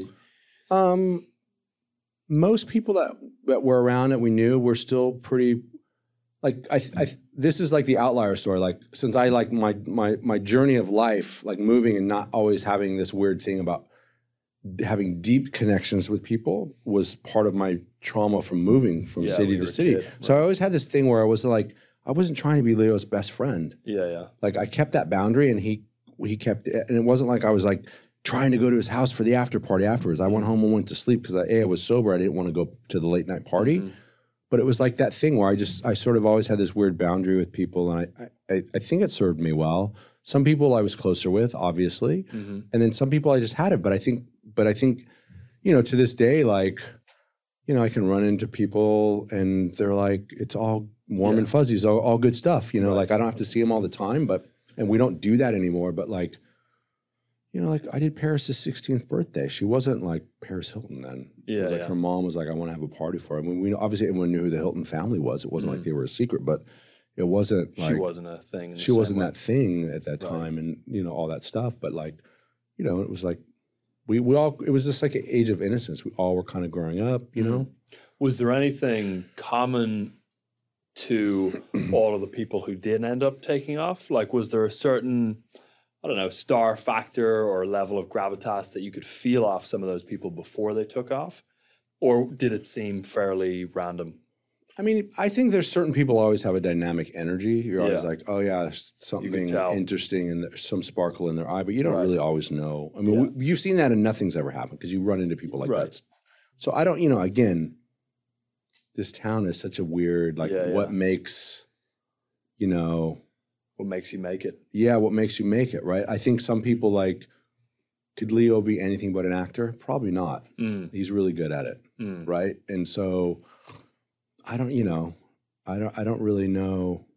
Right. Um, but yeah, I mean, could, I mean, my partner Jennifer could always sometimes identify kids with that kid's going to be a star. She can kind of like. she could kind of see it. Some 'em. people you would see them like we remember Brad Pitt was coming around before he was Brad Pitt, and people were like, "That kid's going to be a star." That that jawline. I mean, yeah, he, they were just like, "That kid's going to be a star," right? Yeah. And like he was around, and people were trying to get us to host fundraisers and put him on his name on flyers and do stuff Mm. in those early days because people like They could just tell. they just knew, right? I- they probably knew, like, because there is that thing where there's like backdoor castings and people seeing what people can do before the movies come out. You, sometimes a movie gets shot and it doesn't come out for two years, so the people are like, "Oh, that performance was amazing." yeah, we know that they guy, know, I see. but we haven't. The public hasn't seen it yet, Mm, but the industry kind of knows. So I think there's that little Word bit. of- gets out a little bit. yeah, bit. word gets out a little bit. Yeah. So we had the you had the first um, gig from from '89, and then that lasted what? How many years did that one last? And then what was after that? What was the night that was after that, or the main venue after that first one? Well, I think the big thing that happened after that, I did a couple things, but then I really started doing like a Monday night at Gaslight was this little bar in Hollywood, and then I did Thursday nights at Roxbury. Mm. There's that movie night at the Roxbury. Some people remember. Mm. And then we did a big thing called Saturday Night Fever, which was this disco club on Saturday nights, obviously, that had like a funk and rock room and then a full disco room in the front. Mm. And that thing was the greatest club I think we ever did because it was a disco is so fun, right? As a music, Yeah, it's just fun, happy. Groovy. It's just it's just fun, right? It's Yeah. it's not violent or it doesn't. It's just happy. Right. Disco's happy music, right? Joyous. So we had like this VIP room, but it was this place where it was like, and this is like in the mid '90s. So we had all of a sudden it was like Cher, David Bowie, Mick Jagger, Mm. Peter Tom, like all these '70s stars, like legends, Mm. are like coming to the club and dancing on the dance floor because they loved it. It had gone away. Like the '80s were the '80s, which they probably were like, mm, "What happened?" And then we and they, I mean to this day, Cher's like, "Can you bring that club?" Because we're I'm friends with her, and she's like, "Can you do that Saturday club again? That was so fun." I'm like, "Cher, that was like 30 years ago." Yeah, like funny. it's been a long time, but uh, but but it was that thing where it was like it was so much fun, and we did that club. This is what's different about clubs now as then. We would do clubs that last five years. So that Saturday Night Club lasted five years. What, what has decreased the endurance of clubs? Do you think now? I think cell phones and internet and Yeah. communication and you know there was a thing about our clubs i think where there was an anticipation of going out in hollywood where you didn't leave early because you didn't know what was going to happen and you didn't want to miss what was going to happen because in our places anything was possible Mm. jay-z could get up and freestyle through the headphones with Mhm. with dj am because he just wanted to be there and do it Right. Right? And or Snoop would just be there like going through the you know headphone freestyling and doing a show because they just wanted to do it. Like people would be like, I don't want to miss that. Like Mm. you know what I mean? Like Justin and Britney had a dance off on one of my dance floors, right? Like you didn't leave because you like, what what could happen? And cell phones took away the what could happen. You think? Yeah, Hyde is the line in the sand where it all ended. Mm. The first Hyde on Sunset, the original OG Hyde. that What, what, year is this? This is I mean, I'm with SBE at that time, so it's got to be 15, 16, 18 years ago. I don't know. okay. puts So we're talking 04, 05, something yeah, like that. Yeah, something like that. What, can you give us that breakdown on what the, that line in the sand was? So Hyde was this um, little jewel of a club on Sunset and Crescent Heights. It, I think the legal capacity was 79 people. Right. Right. Yeah. So maybe we could put 110 people in there on a packed Yeah. night. And we and we made this rule. We weren't going to play we we only played like rock and funk. We didn't really play hip hop. And we we didn't let any press in there. Hmm. That was our rule. And for decades our we had a thing called no cameras. We wouldn't we had a sign outside that said no cameras allowed. We wouldn't let you couldn't come into our clubs with a camera. If you got caught in the club with a camera, you got escorted out. Mm. So we also built this environment in within Young Hollywood where agents, managers, producers, people trusted us because you could send your clients in there. You weren't going to read about it the next day, and we weren't going to sell a story. Now, if something was crazy enough and big enough and you couldn't contain it, it is what it is. But like, if some actress is going to kiss a girl, we're not selling the story. Right. It's like it's just they're in the corner Yeah, making out. No one thing. cares. No one's taking pictures of it. Hmm. And It's not coming out of our camp. And everyone kind of knew that. So we had a lot of trust in the industry. Um, and so Hyde, we wouldn't let any media in. I got into a war with Perez Hilton, Mm. this blogger, because we wouldn't let him in because he was he had like a show on E and he, everyone knew what he looked like. I was like, Perez, I can't. He had the d- dyed hair. Yeah, I was like, you, I can't let you in because like days. we don't let any press in, and you're like the biggest press guy in the world. Like, I like you, but like I can't. and so, and that was the last nightclub that I think, and nightclub is a big word for a room that holds 80 people, but it was like this room where it was like it was open seven days a week, but literally it would be like Paris, Lindsay, Britney Spears, Al Pacino, Robert De Niro, Jared Leto, Cameron Diaz. Like it was just like, and there was 10 seats in there, but every seat was like that. And you walked in that room and you're just like, holy, what the hell? Right. It was like Oscars, Yeah, yeah. Right? That's crazy. And so it was just like, that was like four or five nights a week. That's how that place was. It was white, white hot. Mm. And there was a huge crowd. Nobody could get in because we couldn't let people in Mm. right?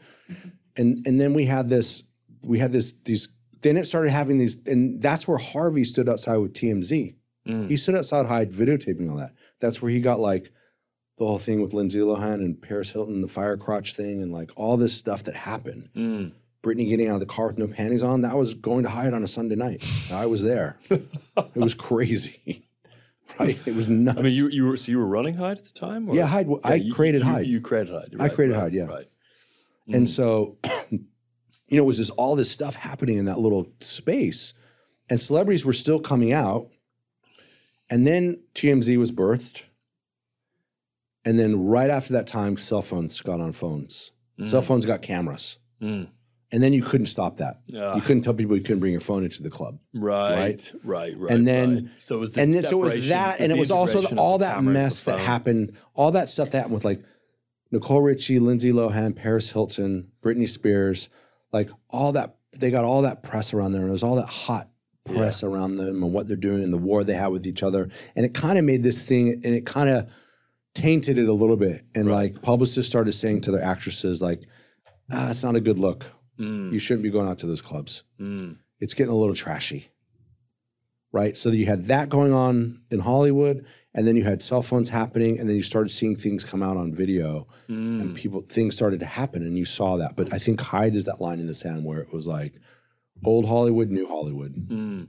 It's crazy to think about, you know, like a, a 120 person club like that having, you know, massive global penetration through the media cycle, you know, all the way to Ireland where I grew up. I remember these stories as a kid coming Dude. through tabloids and things like that. So somehow my journeys, I'm really good friends with Lachlan Murdoch.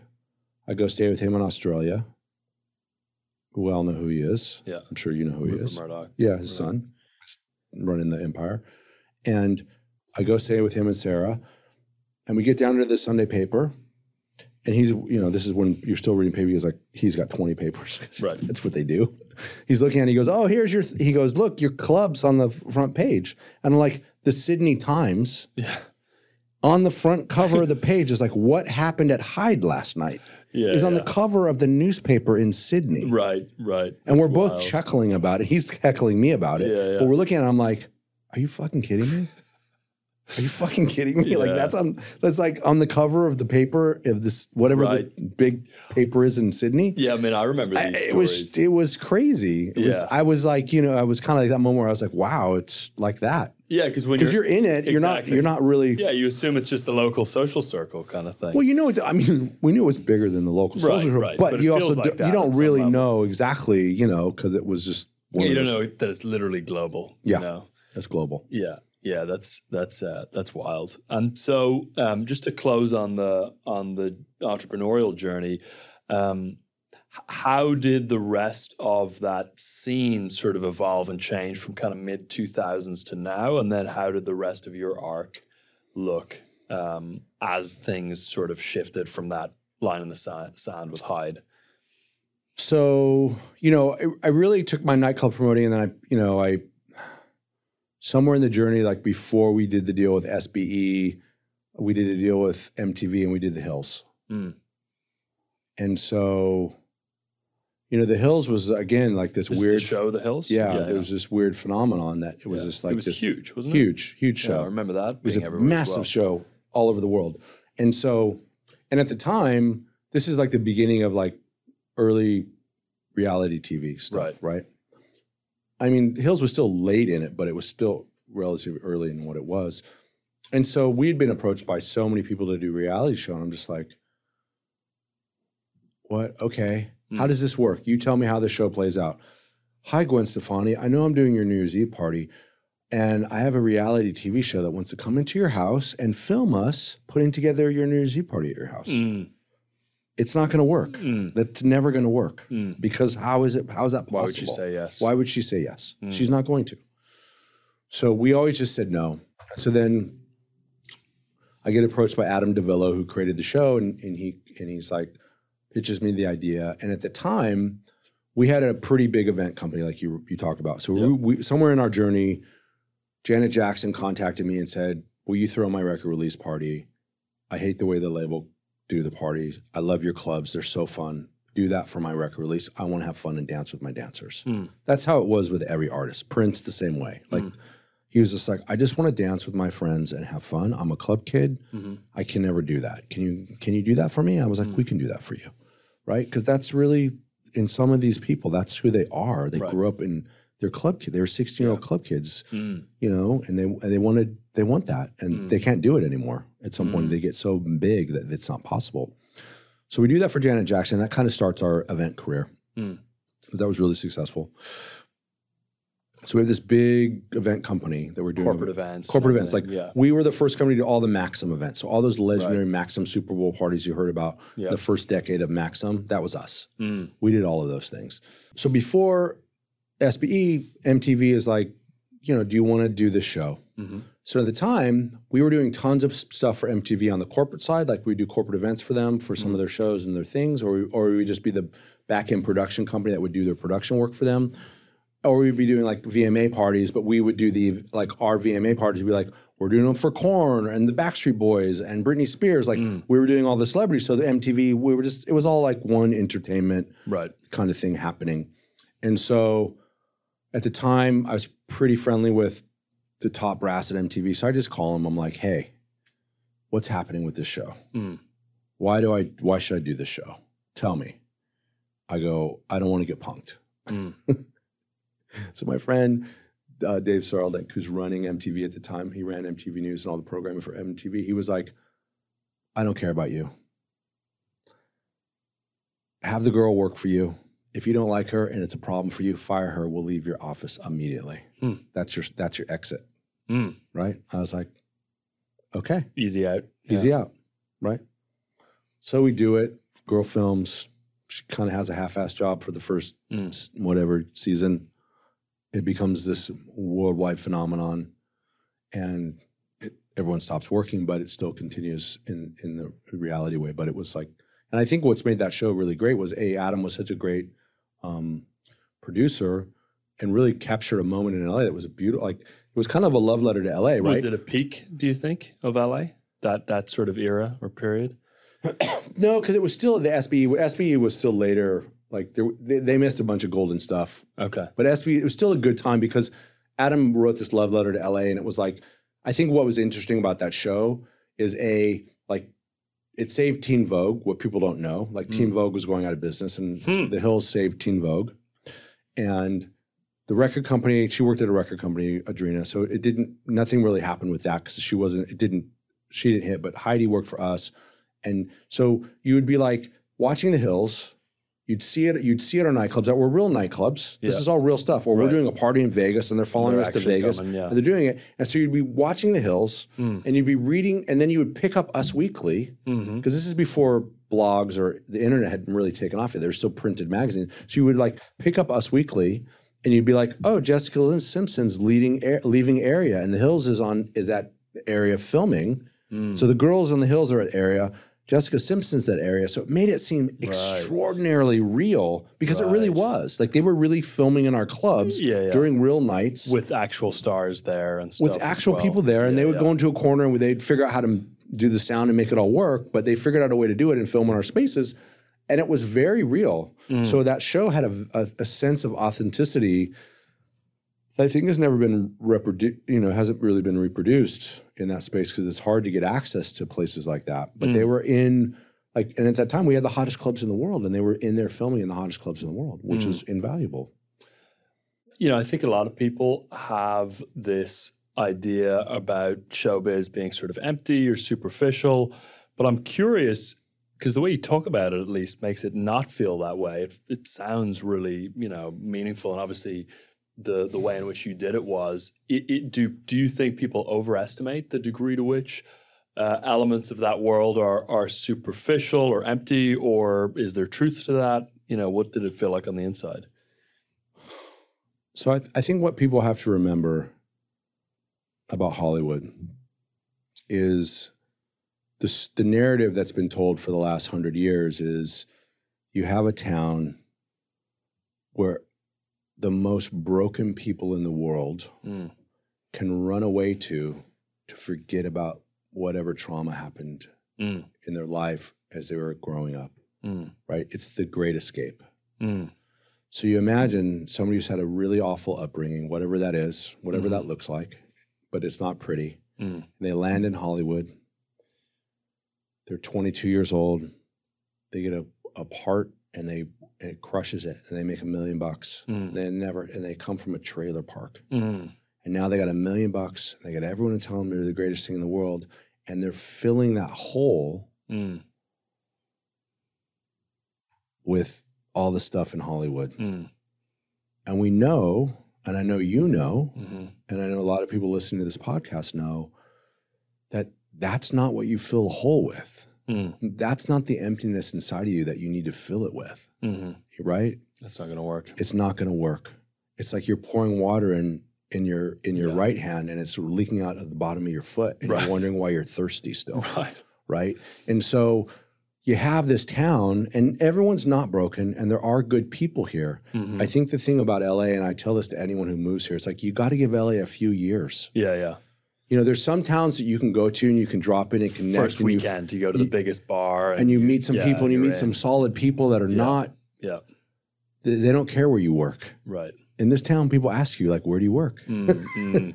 right? What, Right. Do you, what do you do? Yeah, yeah, yeah. Right. And so it is a weird, shallow town in that way. And that, that is absolutely true. And Mm. anyone coming here should know that. But it also is a town where you can be nobody today and Mm-hmm. somebody tomorrow. Mhm. That doesn't happen in Philadelphia. Yeah, yeah. It doesn't. I mean, if Yeah. it does, it's it's like super rare. Yeah, yeah. Right? Right. No, no, no. For I mean, sure. I guess now with Instagram and Instagram models, I guess anyone in Philadelphia can be a star, at least in their own mind. Yeah, I mean, even Right. well, all the, all the Instagram stars are here too. Is the reality, you know? right. Most Yeah, but you, but you know what I mean. But I'm just saying that, like, so LA does have this weird thing where it does have that, and but it is a lot of broken people. Yeah. So that's where the superficiality comes out of. Is more, yeah, because I think there's, trauma. I think there's a lot of dysfunctional things People. happening here, and people trying to be functional. Yeah. but it's like I said, like if you don't if you don't deal with your trauma or your dysfunction, like and you just keep moving from one thing to the next thing, the next thing, it's gonna your past is gonna catch up with you Eventually. eventually, Mm, right? If you don't do the work, mm, and no one wants I don't want to do the work. You don't want to do nobody wants to do the work. Mhm. Nobody wants to go see Mr. F. right. like nobody wants to go into the dark night of the soul. you know what I mean? I Yeah, mean, I don't, I don't, I don't think anybody. I don't think Perseus was like, "Let's go find Medusa. I'm Yeah, ready yeah. for her." He was not excited to do that. Yeah, well, that's the, that's the perfect segue into the the kind of uh, next thing I wanted to ask you about, which is first off, let's start with you know your journey with Flow and finding our work. I'm curious if you could tell the audience about that. Obviously, we're working with you and the Bungalow Group and your team, Yeah. uh, and then I would love to hear just about more of your journey with Flow and peak performance and the other kind of inner work and psychological work you've done. But we can just start with with how you came across Flow, and we'll steer from So there. So I was, um, I'm friends with Aubrey Marcus. yep. Um, I'm sure some of your listeners are familiar with his podcast. If you don't know it, I suggest you jump over there quickly because he's so smart and so cool. hmm Um, so he invited me down to Fit for Service, um, and I went down for the weekend in Austin and did that with his whole group It was such a beautiful, Mm.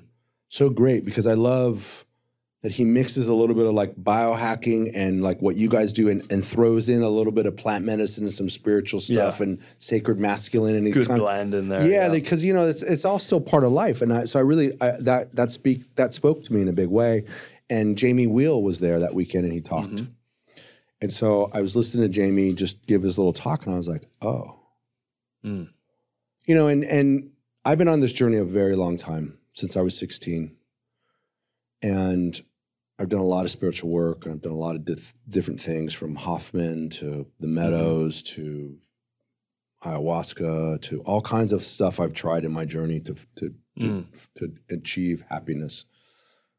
And sometimes when people come to things like Fit for Service, this is the first time they're doing anything. The first time they're taking a look into self discovery. Right. Right. It's the gateway drug into that world. Right. It's the gateway, it's that thing. And, you know, so sometimes, so I'm always sometimes at these things and I'm like, I'm not hearing much. I'm like, okay, I get it. It's beautiful. Yeah. But Jamie really was speaking some wisdom. He's Mm. a really smart, very Mm-hmm. wise human. And I was like, whoa.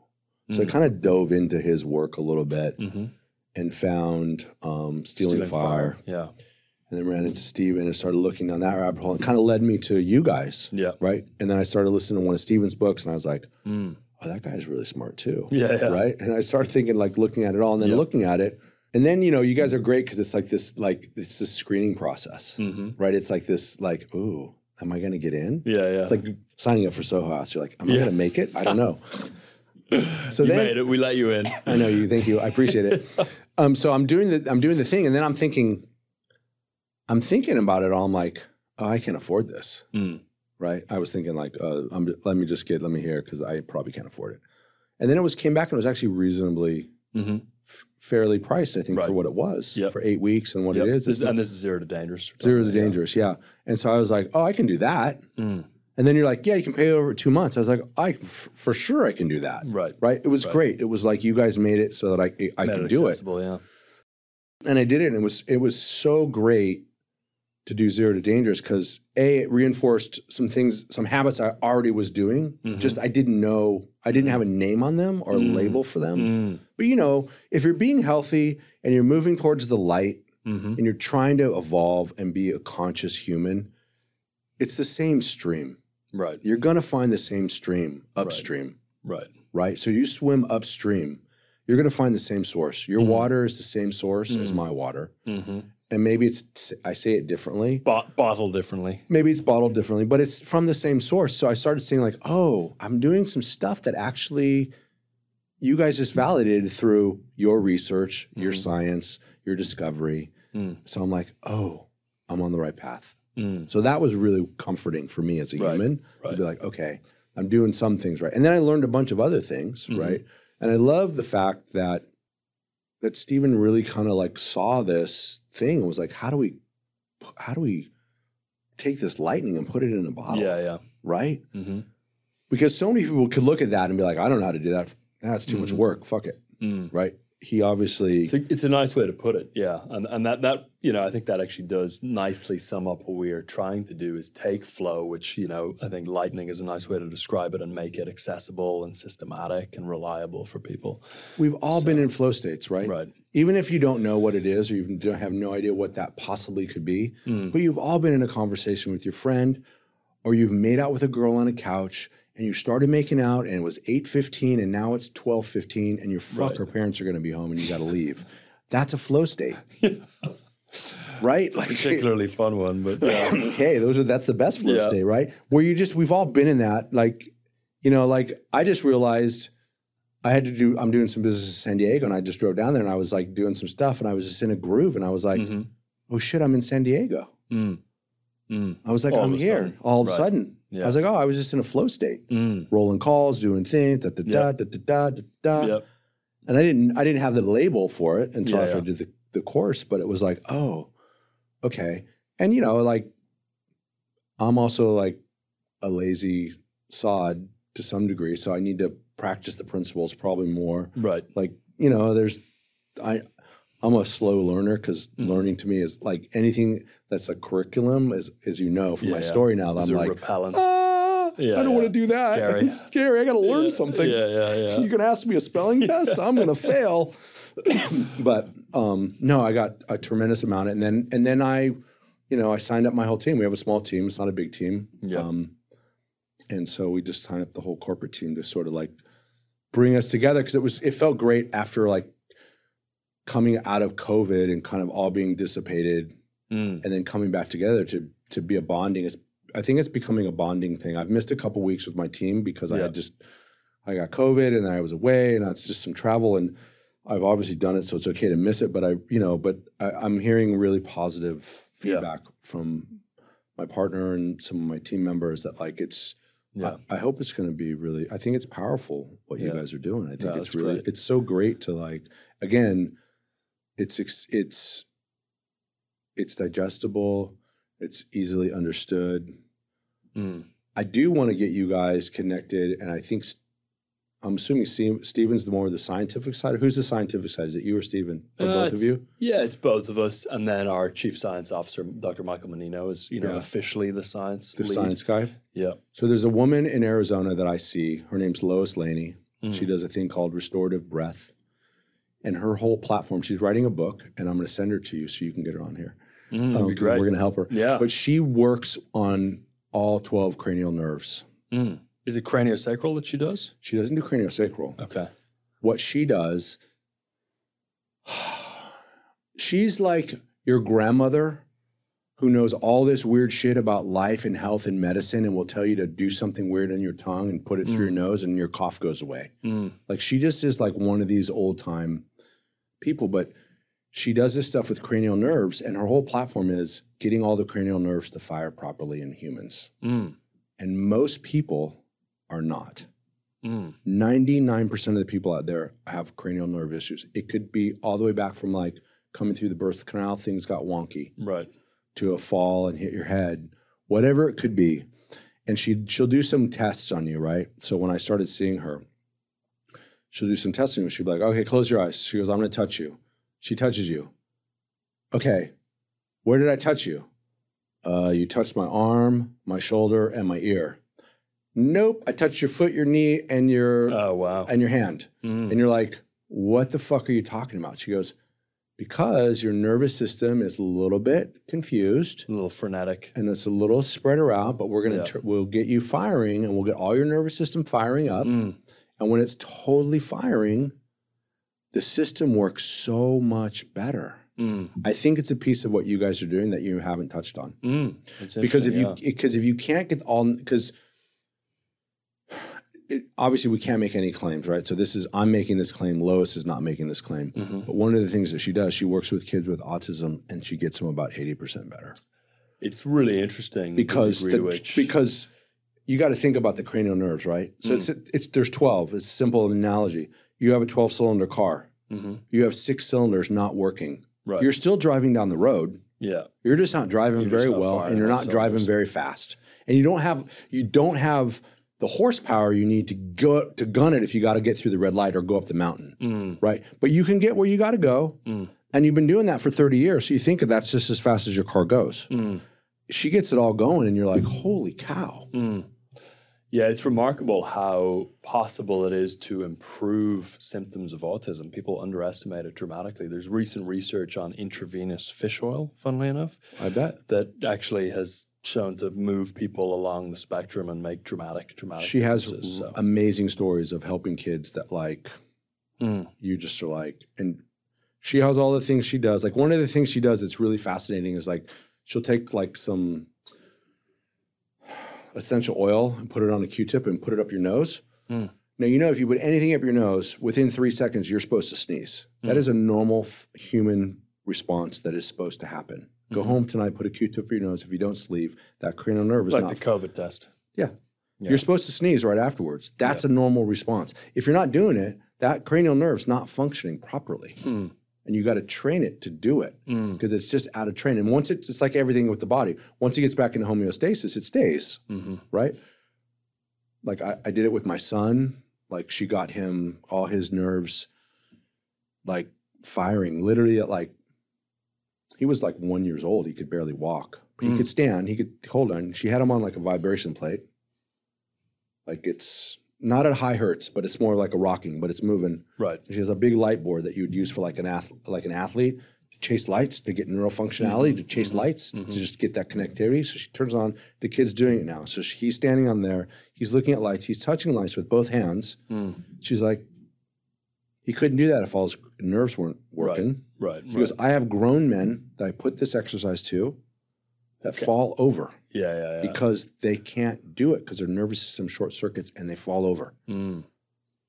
That's interesting. It's interesting, right? She Really just interesting, she does all this stuff and she just sees it and she sees it through this certain lens. But it's just it's, I'm just obviously I love her clearly by what the way I'm Uh, talking about We'd her. love to have her on. I'd love to. I'd love you know, like she's just she's just finishing a book. I just did a forward for her and or a little blurb and and I just feel like in this space there's there's I because you know everyone from Aubrey to Ben Greenfield are my friends, but there's this piece that's like not we're not talking about the nerve, the cranial nerves, Mm. and they serve such a function. You know, like you know, cranial nerve number five is your teeth. Mhm. And so when you connect your teeth, you activate cranial nerve number five. It takes the most energy of your body to run cranial nerve number five. So when you work out, you put something in between your teeth because it stops that from happening and it gives more nerve energy to the rest of your body. Mm. Just a simple function. Mm.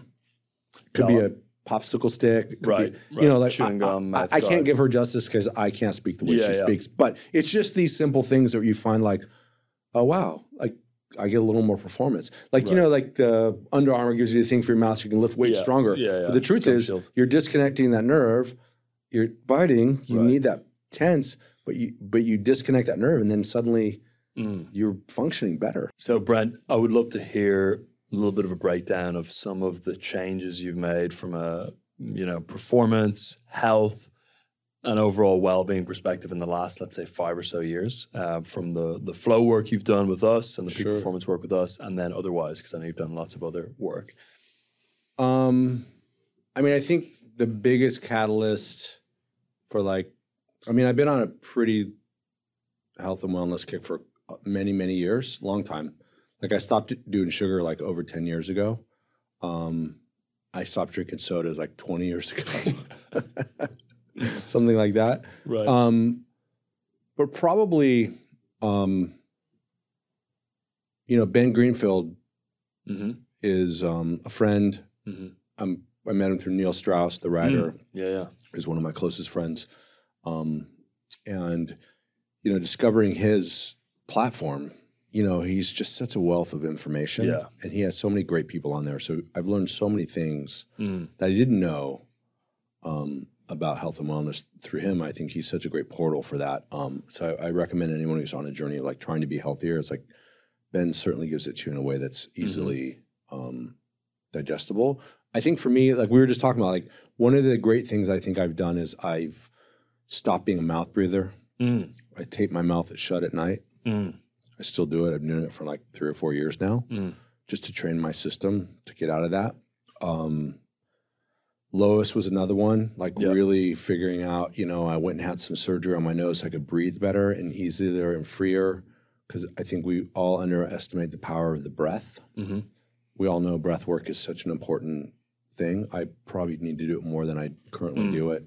Um, I think um, intermittent fasting has been such a great tool for me. Like, well, more, I think more like having an eating window where I where I really eat, eat between twelve and seven.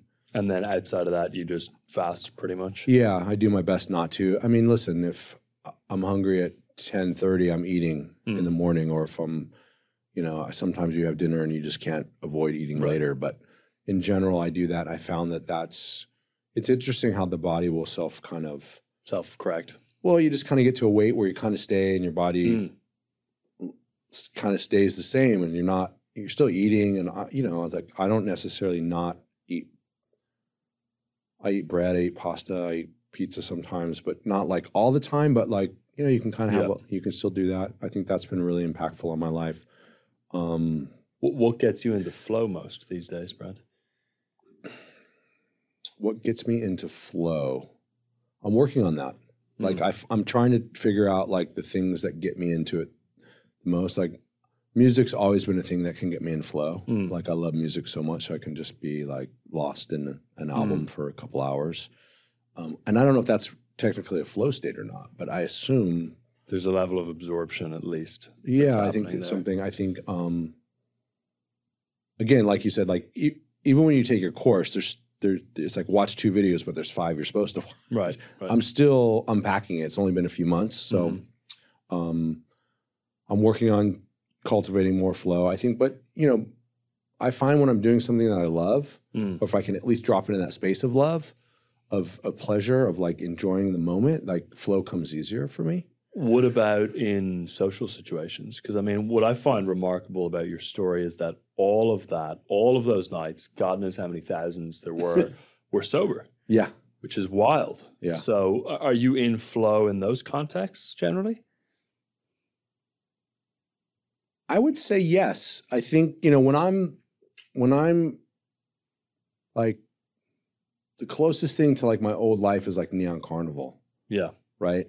Where and obviously there's nothing like Neon Carnival. It's a party for ten thousand people in the middle of the desert, Right. you know. So, um, but you're just to me it was always work. Like Mm. I always had this boundary of like, okay, I'm not here to have fun. Mm. I'm not here to get laid. I'm here to like make sure you're having that you're good Yeah. Yeah. because my responsibility is You're is hosting. I'm hosting. I'm supposed to make sure I have some level of responsibility there, so I can be in that flow state of doing that, and like obviously building, building and designing like launching restaurants and bars.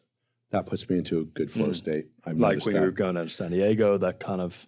Well, no, like we just opened Tiburon with with Bungalow Kitchen and and just like getting the team up there, the furniture's there, the art there, and you're kind of figuring out where it's all going to go together, and it's just this kind of like it's a, it's this opus that you're kind of creating. That you're Mm. not sure where everything. You know where some things are going to go, and it, you've looked at it on paper for so long, Mm. and now it's coming into focus Mm. into the real world, right? So you're kind of in this euphoria of like. Here it is, and you know you're doing that, and it's always late nights. Like Right. you're lo- hanging art, doing stuff, and next thing you know, it's like, fuck, it's one in the morning Yeah. Yeah. we got to go home. Let's come Right. back. Let's stop and come back tomorrow. And get fresh eyes. Right. Right. So there's that. Um, obviously, I've been doing like you know, I have a sauna. I do, do red lights. Yep. Um, I started doing this thing that Lois suggested is I have a vibe. I have a vibe plate now, Yeah. Yeah. and I stand in front of the red lights and I do the vibe. And she, what she says is. She's like, don't do it for exercise. She goes, just stand on it for 10 minutes every day morning and it it it it helps your nervous system. hugely. Vibration is another sort of modality that is massively underestimated, but has Right. a huge So I've been doing that impact. recently, and I really am liking like just standing on the front of the red lights because I Mm. like to do double things. If Yep. I, if I could Stack put it all, if I could put it all in a sauna, Yeah, and do it all at the same time, I would stack it all It's together. an audiobook on 4x speed. Oh yeah, exactly. no, I can't do that because the, the, audible, like the audible change of the voice makes Yeah, me crazy. But yeah. um, so the vibration plate I think is really great, and obviously just like really for the first time in my life, like just lifting weights. Mm. Mm, that's interesting. right? Like I built a gym during COVID. There's a great company called Sorinex that I got all my stuff from. Awesome company, great guys. Um, I think they build the best gym stuff in the world. And but it's just old school stuff that's like forever, right? And part of my doing that is I have a four year old son, and I really wanted to imprint on him like that. Dad every day is in the gym working out, Lifting weights specifically as weights. well. Yeah, I, I actually right? uh, had, a, working out. had a conversation with Dr. Matt uh, Kaeberlein last night, who's one of the world's leading experts on uh, longevity. And he was stressing very strongly that weightlifting trumps cardio, and people still underestimate the extent to which weightlifting is superior. No, no, And no. if All the research is showing that yeah, like cardio is 100%. like mm, Yeah, not that it's bad. I mean, we can do it, but like right, right. weightlifting, I think has really changed me as a 52 year old man now. Yeah, like yeah. I'm in better shape than I was. It's amazing. yeah, when in my 20s, like, but I'm like, you know, squatting and deadlifting and just kind of these Yeah. old school moves, Yeah, compound movements. compound movements. Like you're like, wow, your body actually really responds, and Right. you feel rooted in your. Yeah, yeah. You know, you're really rooted in it. you Yeah, know? it's like yeah. it's great. It increases interoception, like that internal sense of bodily awareness, which makes you feel more grounded. Yeah. So, what, Brent? I mean, you, uh, first off, obviously, you've had a wild life. if that's not apparent to everyone from uh, listening so far, I say we- blessed. I feel like I've had a blessed. Ble- life. blessed, wild, yeah. I mean, definitely sounds blessed as well. And we missed, or at least skipped over, God knows how many incredible details and story, but I'm, uh, stories. I'm curious what you know is next for you. You know, you've got hopefully another good fifty years at least on the planet. So, Yeah, I so what's the next fifty years going to look like? Do you think? Um, you know, we we were, you know, before COVID, we were we were kind of teed up. We had a bungalow going in in La Jolla. We had one in Dallas. We had one in Berlin, and all that kind of evaporated because of COVID. And somehow we managed to make our way through COVID, which was really hard. You Mm. know, like I don't have an investor, and we're self made, and I kind of left all those kind of partnerships to be on my own again because I felt Right. like that was the best decision for our company. So we kept it pretty lean and mean, and we managed to make our way through COVID, which I think is just a miracle that anyone survived it in the hospitality space. Um, but now we're just really getting back into like opening more bungalows, right? So you know we're looking at some other deals and getting some stuff because the thing with these deals is they can take years to come to fruition, right? So Mhm. those deals I worked on for like two, some of them were like three years before COVID, and then it ended. Mm. So it was like three years of like, oh, it's not going to happen, and the projects just evaporated because of Oh, of COVID. COVID. Yeah. Yeah. So it's really like getting back into that um, mindset of really finding some properties, and we have some stuff teed up, and we're looking at some stuff, and hopefully we're going to get get into some LOIs and you Mhm. know um, build more bungalows because you know the dream of me for bungalow is you know it's this great neighborhood bar. There's it's not a nightclub. There's no doorman. Everyone's welcome. If there's a line, if you stand in it, you're going to get in Right. and we want to go to underserved markets, Yeah. right? I don't want to be in New York or Miami. Like, Right. I want to be in Oklahoma City. I want to Mm. be in Denver. I want to be in Dallas. Mm. You know, there's like it's weird. Like when we went to Santa Monica 12 years ago, it was a ghost town. Nobody was in Santa Monica. Mm. Things were happening in Venice or Culver City, but it was like so. Yeah, yeah. I like this this idea of bringing something world class to communities that don't have it Mm. and it seems to work really well. And so we're, I just want to do more of that, and then, you know, God willing, maybe we turn it into a hotel brand Mm. if we're lucky. Mm. We'll see. It's on the it's on it's always been on my radar. I love hotels. Maybe that's a crazy thought. Mhm. I like that. Yeah, and I mean, Bungalow has this epic sort of open to the public house party feel to Yeah, it. Yeah, it's supposed you know? and it's it's really yeah, it's really got an amazing Yeah. vibe. Um, I am writing a memoir, yep. so I'm in the process of doing that with a writer because I'm not, as you know, my story now. I'm not much of an academic. Mhm. So if I wrote a book, it would look like there'd be written with crayons outside of the lines. Um, so um, I'm hopefully going to do that. We're going to try to get it hopefully done in the next you know few months and get it to some publishers and see if we can get a bid, Mm. and then you know write the book. And I, I want to go out and use that platform to help people. I mean, my Mm. big calling in life, like as you can tell, like you know, one thing that the program does really, really early in my life, and I'm so grateful for, is like it, it, it taught me how to keep my side of the street clean. Mm.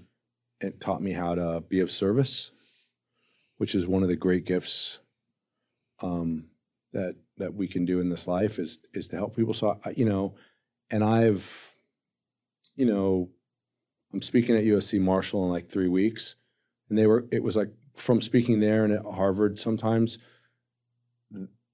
those kids are always like, "You got to write a book. This is crazy." Like Mm. a lot of speakers come in and talk to our business class about this, but your story's nuts. Like Right.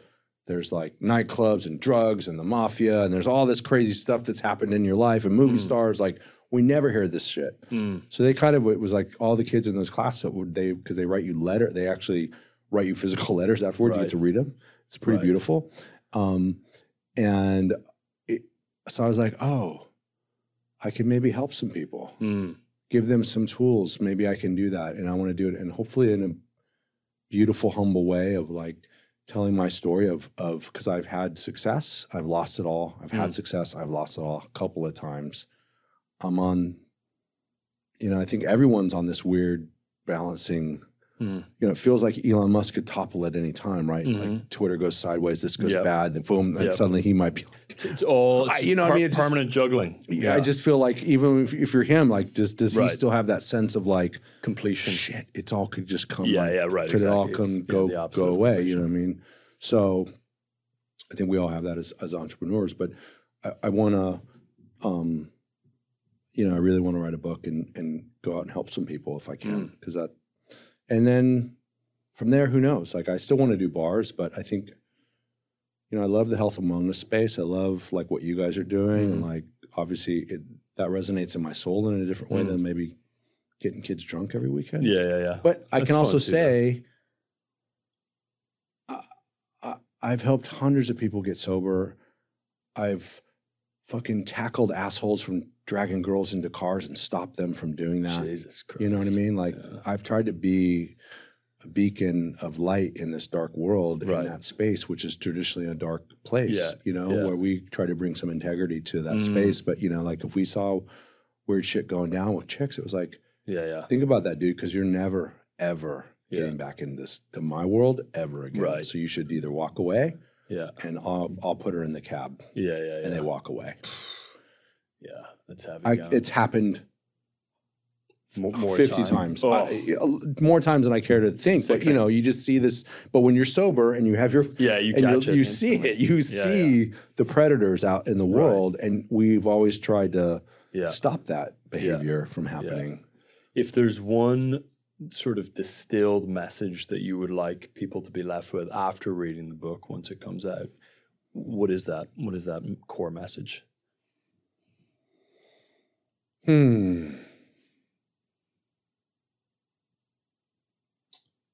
I think that we all have to be a little more kind to ourselves, Mm.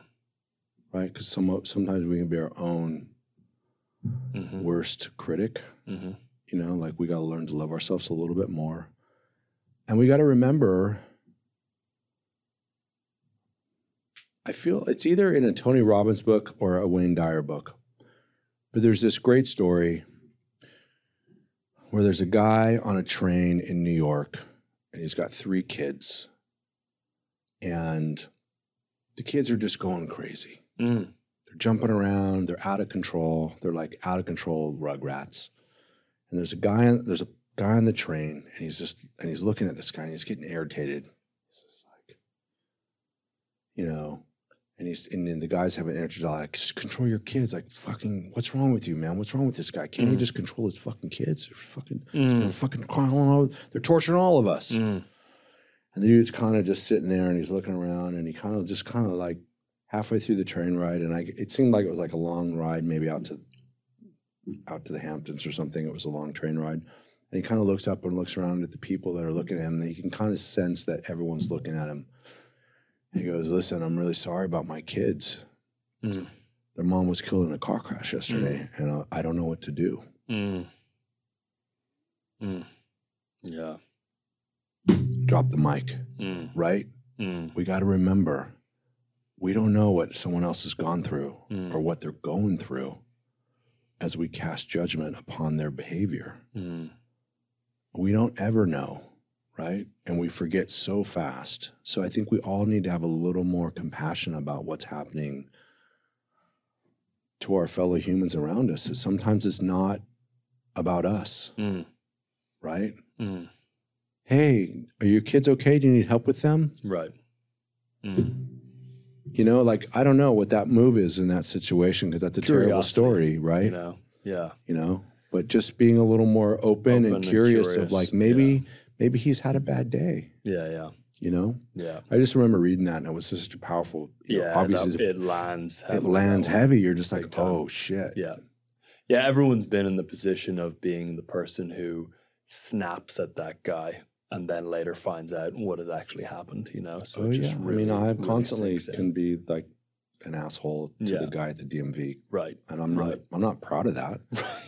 But I mean, there is, and that could just be I got low blood sugar, I didn't eat properly, or Yeah. Yeah. whatever, whatever the you know, Yeah. whatever happened. There's we all have reasons why we act that way. Yeah. Um, but it's okay to do that. But the right thing to do is to walk back in and say you're sorry. Yeah. Yeah. Right. That's what I try to do. Yep. Whenever I can. Yep. Because sometimes I catch myself and I go, all right, well I got to go Mm. keep my side of the street clean, right? That's what they tell me. If I want to stay sober, hmm I keep my side of the street clean. Mm. Well, on that note, Brent, thanks so much for just sharing all of your, your wisdom and your tales and everything with the audience. Of course. this has been a My legendary episode. Um, where can people learn more about you, support the work you're doing? One one thing everyone can do is drop into the bungalow. Yes. In Santa Monica. That's a no brainer. There's one in Santa Monica. There's one in Huntington Beach. Yep. Um, maybe one coming to a city near you. Yeah. Um, obviously, uh, the bungalow at the bungalow SM is Santa Monica's like there, or if you just go to thebungalow.com is our website where, where we keep all of our stuff. Um, and I'm at just you know at Brent Bolthouse as my Instagram is really the only thing I'm kind of on, except I did this thing called Flow Collective Research where they told me to turn off Instagram, so now I'm confused. you haven't posted since you did Zero to Dangerous. I'm, I'm, I'm no, I did. I took eight weeks off. I did it. There I we did, go. I, I did eight weeks off. It was awesome. Okay. Nice. Um, but yeah, like um, bungalowkitchen.com is our restaurant in, up in the San Francisco area in Long Beach. So we'll, Super. We hopefully will continue to Yeah. let people celebrate life in our venues. And we'll do we'll do a round two as well when the book comes out. Thanks Excellent. so much, Brent, for that. Thank you, It's brother. Amazing. Boom. From Oura Ring to Oura, Ring. rings, dude. It was crazy. I watched an Oura Ring commercial on TV last night. Oh, really? I was Mainstream shocked. commercial? Yeah, I That's was amazing, like, I was yeah. like, oh, Yeah, early- yeah. early adopters. They're going big. They're ah, going Oh, big. Yeah, so no, great they're, to they're see. crushing it. It's I an amazing it, so, yeah. product. So, yeah. all right, next time. All Thank right. you. Yeah, no, thank you, Brent. That was epic. Great. Appreciate it. Hey, it's Joshua with the production team. Question for you When was the last time you were in the zone? When you were in so deep that afterward you were stunned by how much you got done, even though very little time had passed. Now, you've got bold goals, yet you're slammed with work and you're short on time. You know the heights of productivity you can achieve when you get into the zone because you've been there before. But it's a mild form of torture knowing how productive you're capable of being without access to that level of output all the time. So, how do you get into the zone whenever you need it? There's still a lot that we don't know about flow states, but over the last 25 years of researching it, we've learned a lot, and we've shared our findings with thousands of high performers. You're in flow during those moments of total absorption when you're so focused on the task at hand that everything else disappears. Time passes strangely and performance just soars. I mean, motivation and productivity, creativity and innovation, learning and memory, cooperation and collaboration all skyrocket, in some studies as high as 500% above baseline. Now imagine what you can accomplish if you could reliably increase your productivity by 5x. And the best part? Flow is accessible to everyone, anywhere, at any time. You don't need to pop a pill. You don't need to be surfing a monster wave. You don't need to meditate on a mountaintop for 10 years to get there. Flow is accessible to you right here, right now. If you'd like to amp up your productivity and get leverage on every second, go to getmoreflow.com. Just think of your 10 out of 10 days when you get more done in the morning than you typically do in a full day. Now imagine if you tapped into that level of performance with push button consistency every day. All this is possible when you trigger flow frequently and reliably. Just go to getmoreflow.com, unblock your flow, and unlock peak performance.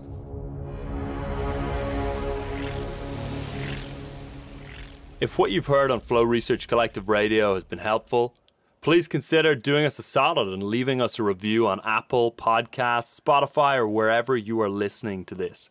Reviews help us connect to a wider audience so we can get these peak performance principles out to more people.